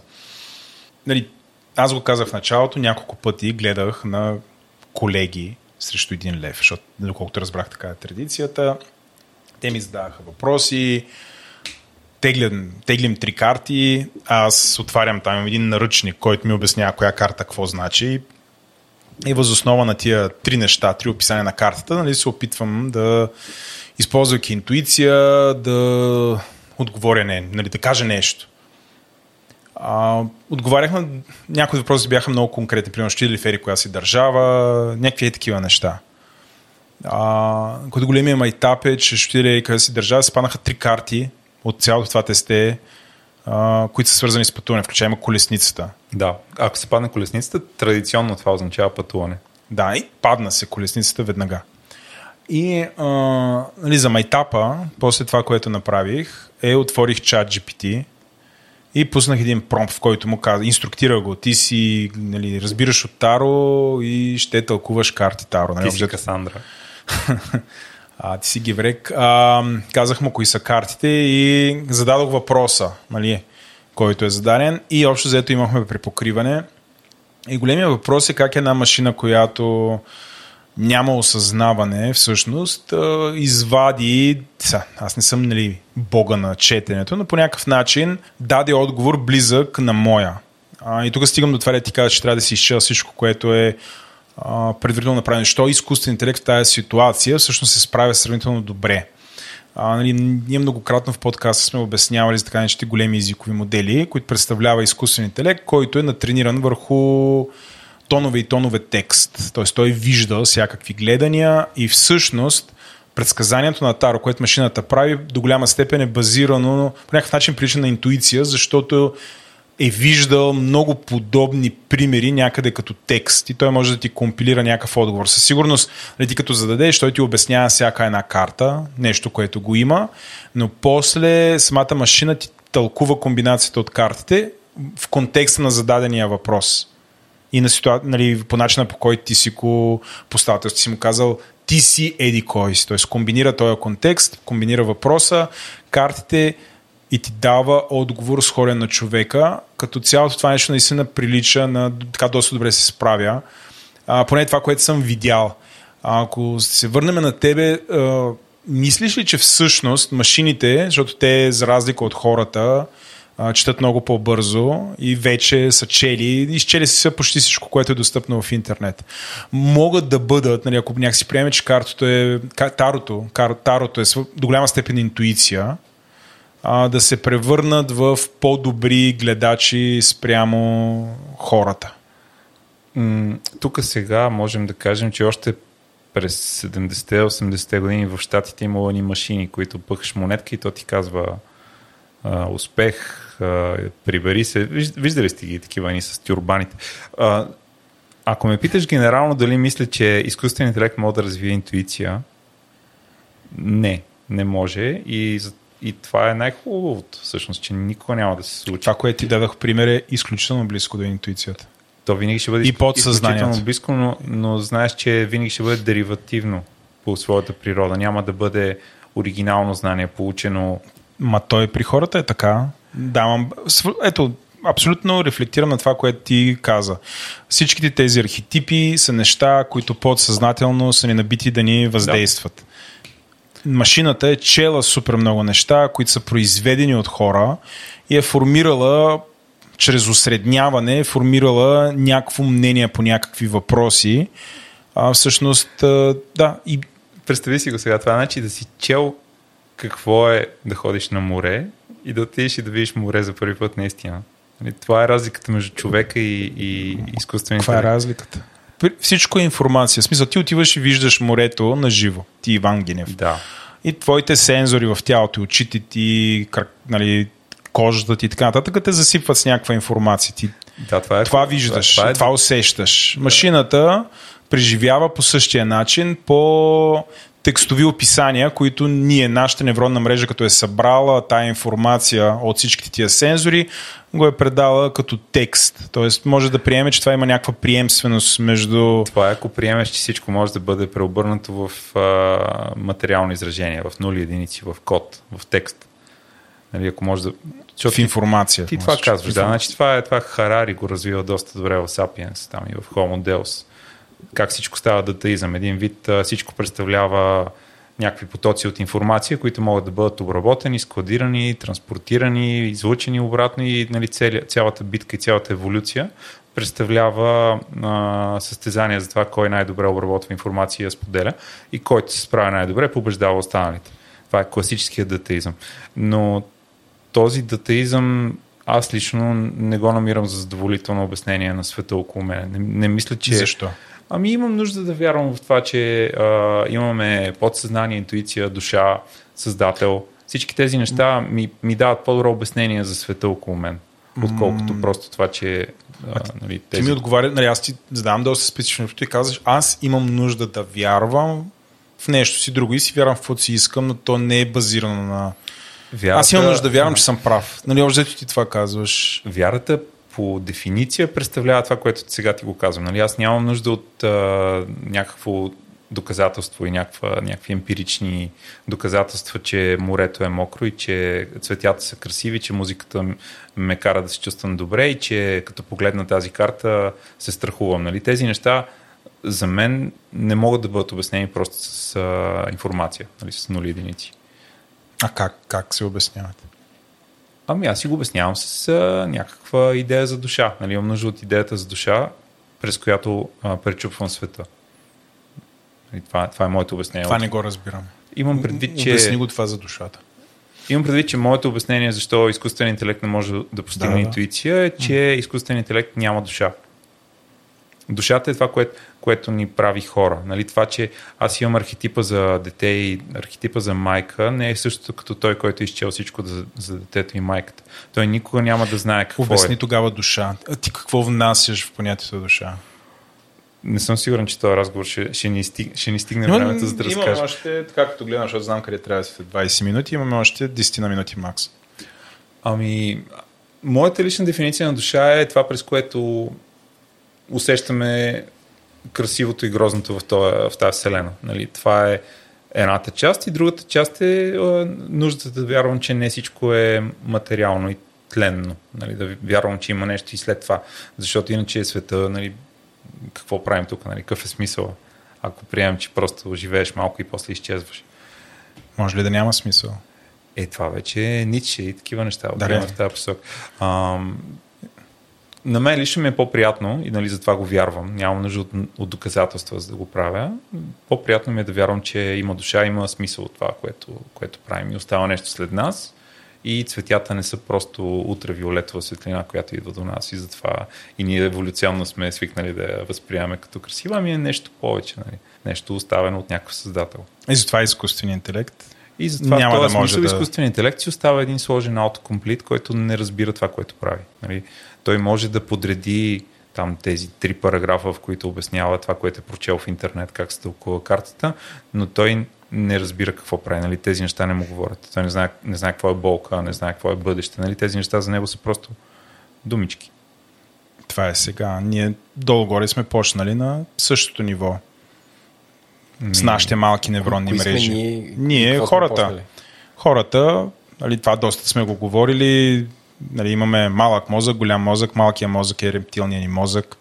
А, до голяма степен там ни е в момента интуицията, а, взимаме бързи решения, които ни предпазват в някаква определена ситуация. Всъщност, това, което наричаме за себе си, може би душата вече е в рационалния мозък. Това е с което нали, взимаме рационални решения. Страха е в, в рептилния, но рациото е в големия ни мозък. А, но ние сме ги изградили един след друг. Защо машината, подобно на хората, да не може да еволюира и да развие. Тя може да развие мозък. нещо друго. Сигурно ще го развие, но никога няма да развие човешки чувства и човешка интуиция, защото няма откъде да ги, върху какво да ги стартира. Mm. Няма го този хардвер. Еленко. Аз имам въпрос за Владо. Вярваш ли, че определен тип човек или хора след време имат нуждата и биха вярвали в един изкуствен интелект, подобно на някаква висша сила и божество? Стим... Тук е наистина голям разговор за вярата, който по принцип може би трябва да направим отделен епизод.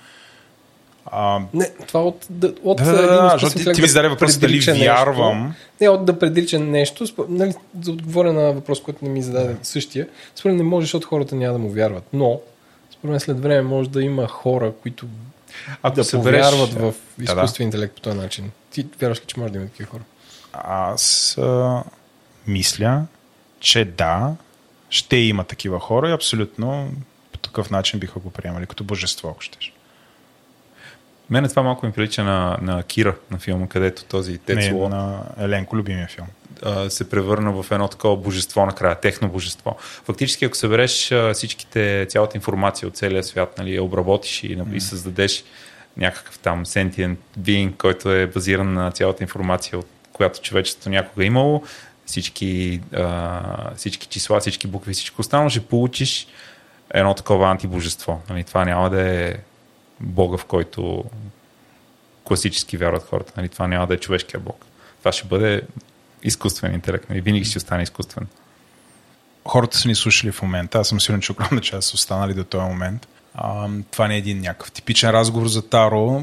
Имаме съвсем няколко минути все пак да разкажеш. Ето някой ни е слушал и си е казал, окей, аз искам да, да се понауча. Ще ми е интересно а, кои са ресурсите, откъде да почне, има ли някакви общества, има ли от, с какво трябва да внимава. Това може би е най-важното. Дай оттам да започнем. С какво трябва да внимаваш, да, значи, чисто, като почнеш чисто да се занимаваш това? Най- практично трябва да внимава, когато си купува таро, да не си купи някаква арт извъртения, нали, с а, някакви супер шантави картинки, които са красиви, но не означават нищо. И затова още веднъж препоръчвам а, въпросната стена. Ти си някакъв на консерватор, пурист. Аз съм консерватор. Аз имам още няколко, но наистина го харесвам него най-много. В момента Еленко разглежда едно друго, което се нарича Марсилско таро, което, което е а, по, по-ранен модел, много красив за разглеждане, особено защото и картите са по-големи, но е супер непрактично, защото а, да речем малките аркани, там представляват ни грозни рисунки на чаши и на неща, приличат на старите карти за игра за белот от морето. Там няма нагоре, няма надолу, няма нищо. плюс че са на френски, нали, да е още yeah. по- по-забавно, някакви такива гадни езици. И а, затова а, тестето на Wait и една книжка, защото книжката се търси по-бързо, отколкото в интернет. След това, другото, тук съм си записал, за първи път сетих си запиша. А, другото, което си струва да имате е едно приложение, което се казва Labyrinthos. Labyrinthos. За, има го за iOS и за Android, където има тегления, значения на карти, тестове, дали си научил какво значат картите. И още нещо, което на мене ми хареса, аз ти го изпратих малко по-рано. Това е една, една настолна игра, която представлява един лист, всъщност, който трябва да си разпечатате и да имате едно тесте някъде до вас. А, и оттам нататък картите се използват като развиване на ситуацията в, в играта, която играете. Тя е, става дума за една принцеса, която държи един меч и а, отива към някаква крепост в далечината и всъщност всеки път, като теглиш карта, разказваш част от историята и срещнал ли е някакво предизвикателство, някой помогнал ли е, успява ли е да избяга. Та, това е готин начин да, раз, да разглеждаш повече карти, нали, защото те са доста, нали, десетки карти са и си трябва време, за да почнеш да им свикваш и да, да, да почнеш да виждаш общите неща, различните неща, в коя посока тича коня, в черно ли е облечен човека, бяло ли е, към, към нас ли е обърнат или наобратно. Всички тия неща имат значение за тълкуването на картата. Ще затвориме епизода с това, което всички очакват ние да го направим. Ти ще ми гледаш по време на този запис. Дай ми картите, тия класическите карти. Аз имам, наумил съм си въпрос, който е свързан с това нещо. Ще трябва много бързо гледане да направим, защото имаме Искаш точно си 5 минути. Да си изтеглиш просто една карта, да видим днес как Не, ще искам три карти. Искаш Конкретен три карти. въпрос, да, не искам да затварям. Айде да пробвам. Ам, Може да си ги... така, Значи, Иван ми подава тестето, Еленко е свидетел. Еленко е Аз като... съм съдията. Да, или нотариус. А, Сега не го Той е за рекордите на. Гинес. Няма този, Да ти виждам ръцете. а, трябва ли да са отгоре или мога от всякъде да ги вадя? Размешай ги малко. Да, защото като бяхме тук, един от нашите домакини ги подреди всичките. Не, той Това подреди е другото големи. тестено. Другото Те, дете ли не подреди? Но винаги е добре да се е започва с... Ако искаш, а, дай да направя едно. Аз Можеш ли? мога. О, Еленко е професионалист. Дай на Еленко, той ми разцепва. Аз съм абсолютно окей, Еленко, Сега, да ми, може би, да ми размеш ако, картата. Ако, ако бъркам така карти на таро, Сега, ще се обърка всичко. карти, не са били за теб. Еленко, Аз съм видимо, Санта се е играл в училище. не е по правилата друг да ти меша картите. Нищо. Ама нали трябва да е такова? Аз ще ги разцепя, Аз така да че... ще- Е, е, първоначалния изкриви хаос. Да. вселената. Нали, сега Сега- вече Вселената не е в равната посока. А, между другото, Community е супер сериал и в една от сериите Вселената се разклони на 6. Това беше най- най-красивия момент. В момента разклонихме Вселената на две. Има вече две вселени. В едната Еленко е раз, разбъркал картите, в другата само Владо. Аз не мога да ги разбъркам след него да изчисти Вече разбъркването сме на. Вселената, в която Еленко е разбъркал Добре, картите. някога и ти се си... е Добре. разклонил Добре. вече таймлайна. Вече си, и вече си друг таймлайн. Еленко Да. ми връща.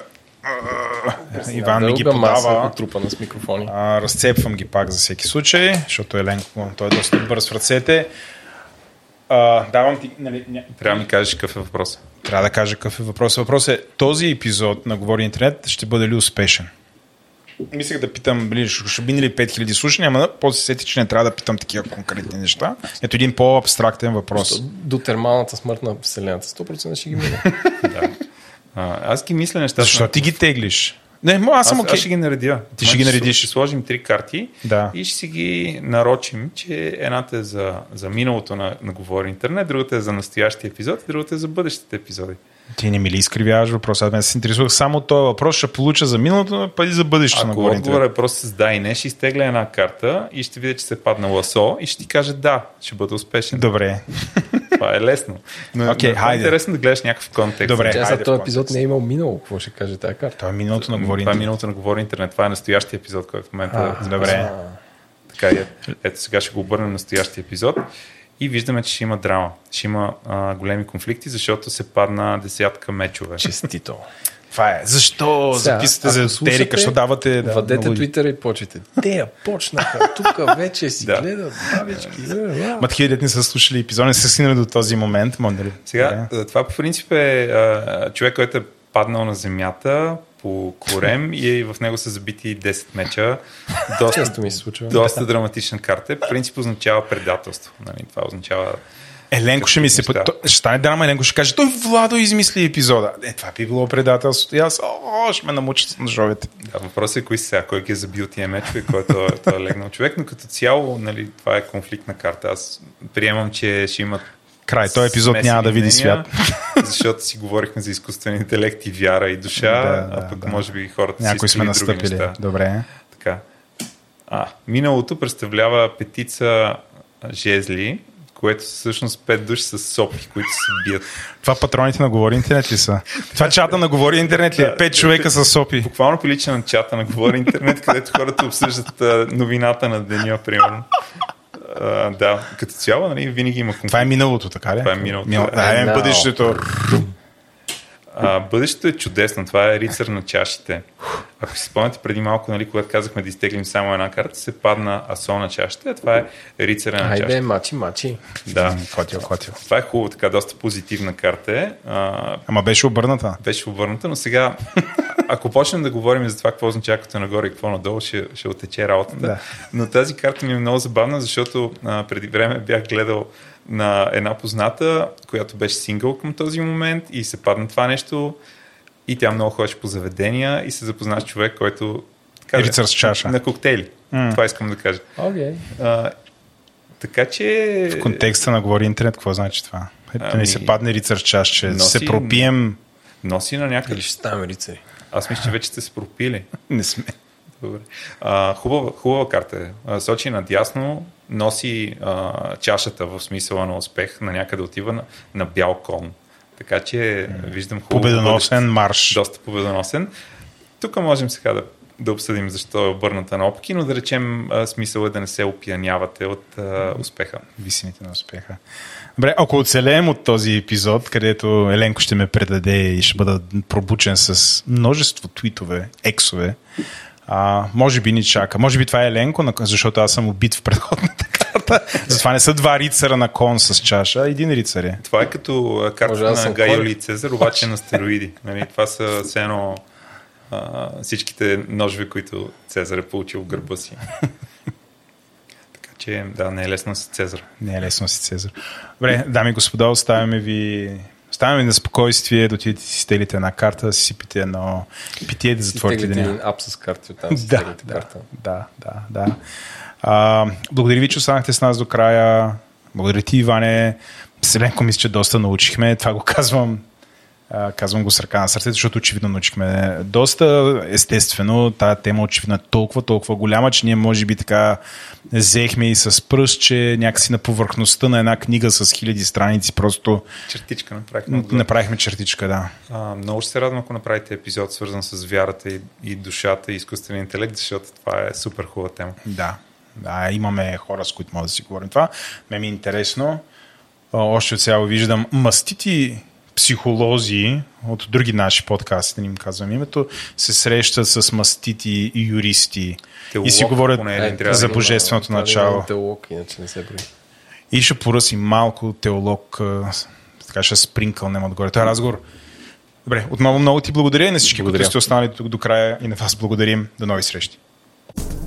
Това беше всичко от нас. Ако този епизод ви е харесал, може да ни подкрепите, като отворите говори-интернет.com и изберете да станете патрон на подкаста. Благодарим на всички над 200 човека, които ни подкрепят, както и на компаниите SiteGround, Dext, remixshop.com, Merkle и Sendinbull, които са партньори за тази 2023 година. Аз бях Еленко, водещи бяха Владо Еленко, продуцент на епизода, редактор на епизода е Димитър Панайотов, аудиоредактор и монтаж е Антон Велев, корицата и музиката на епизода са от нашия артист Унко, дизайна на бъдещия ни сайт е от Иван Гинев. В обратната връзка може да ни пишете в Twitter на говори подчертавка интернет.com, почта ни е info маймускла говори-интернет.com. Ако искате повече хора като вас да намират този подкаст за полезен, може да му оставите ревю в iTunes или Spotify с 1, 2, 3, 4, 5 звезди. А пък ако този подкаст не ви стига, може да видите другите ни подкасти Дропич или Парите говорят, Естествен интелект, Ден, Тилда на клон черта и Говори артистът, които са навсякъде във всички мрежи, откъдето си вземате подкасти. До скоро!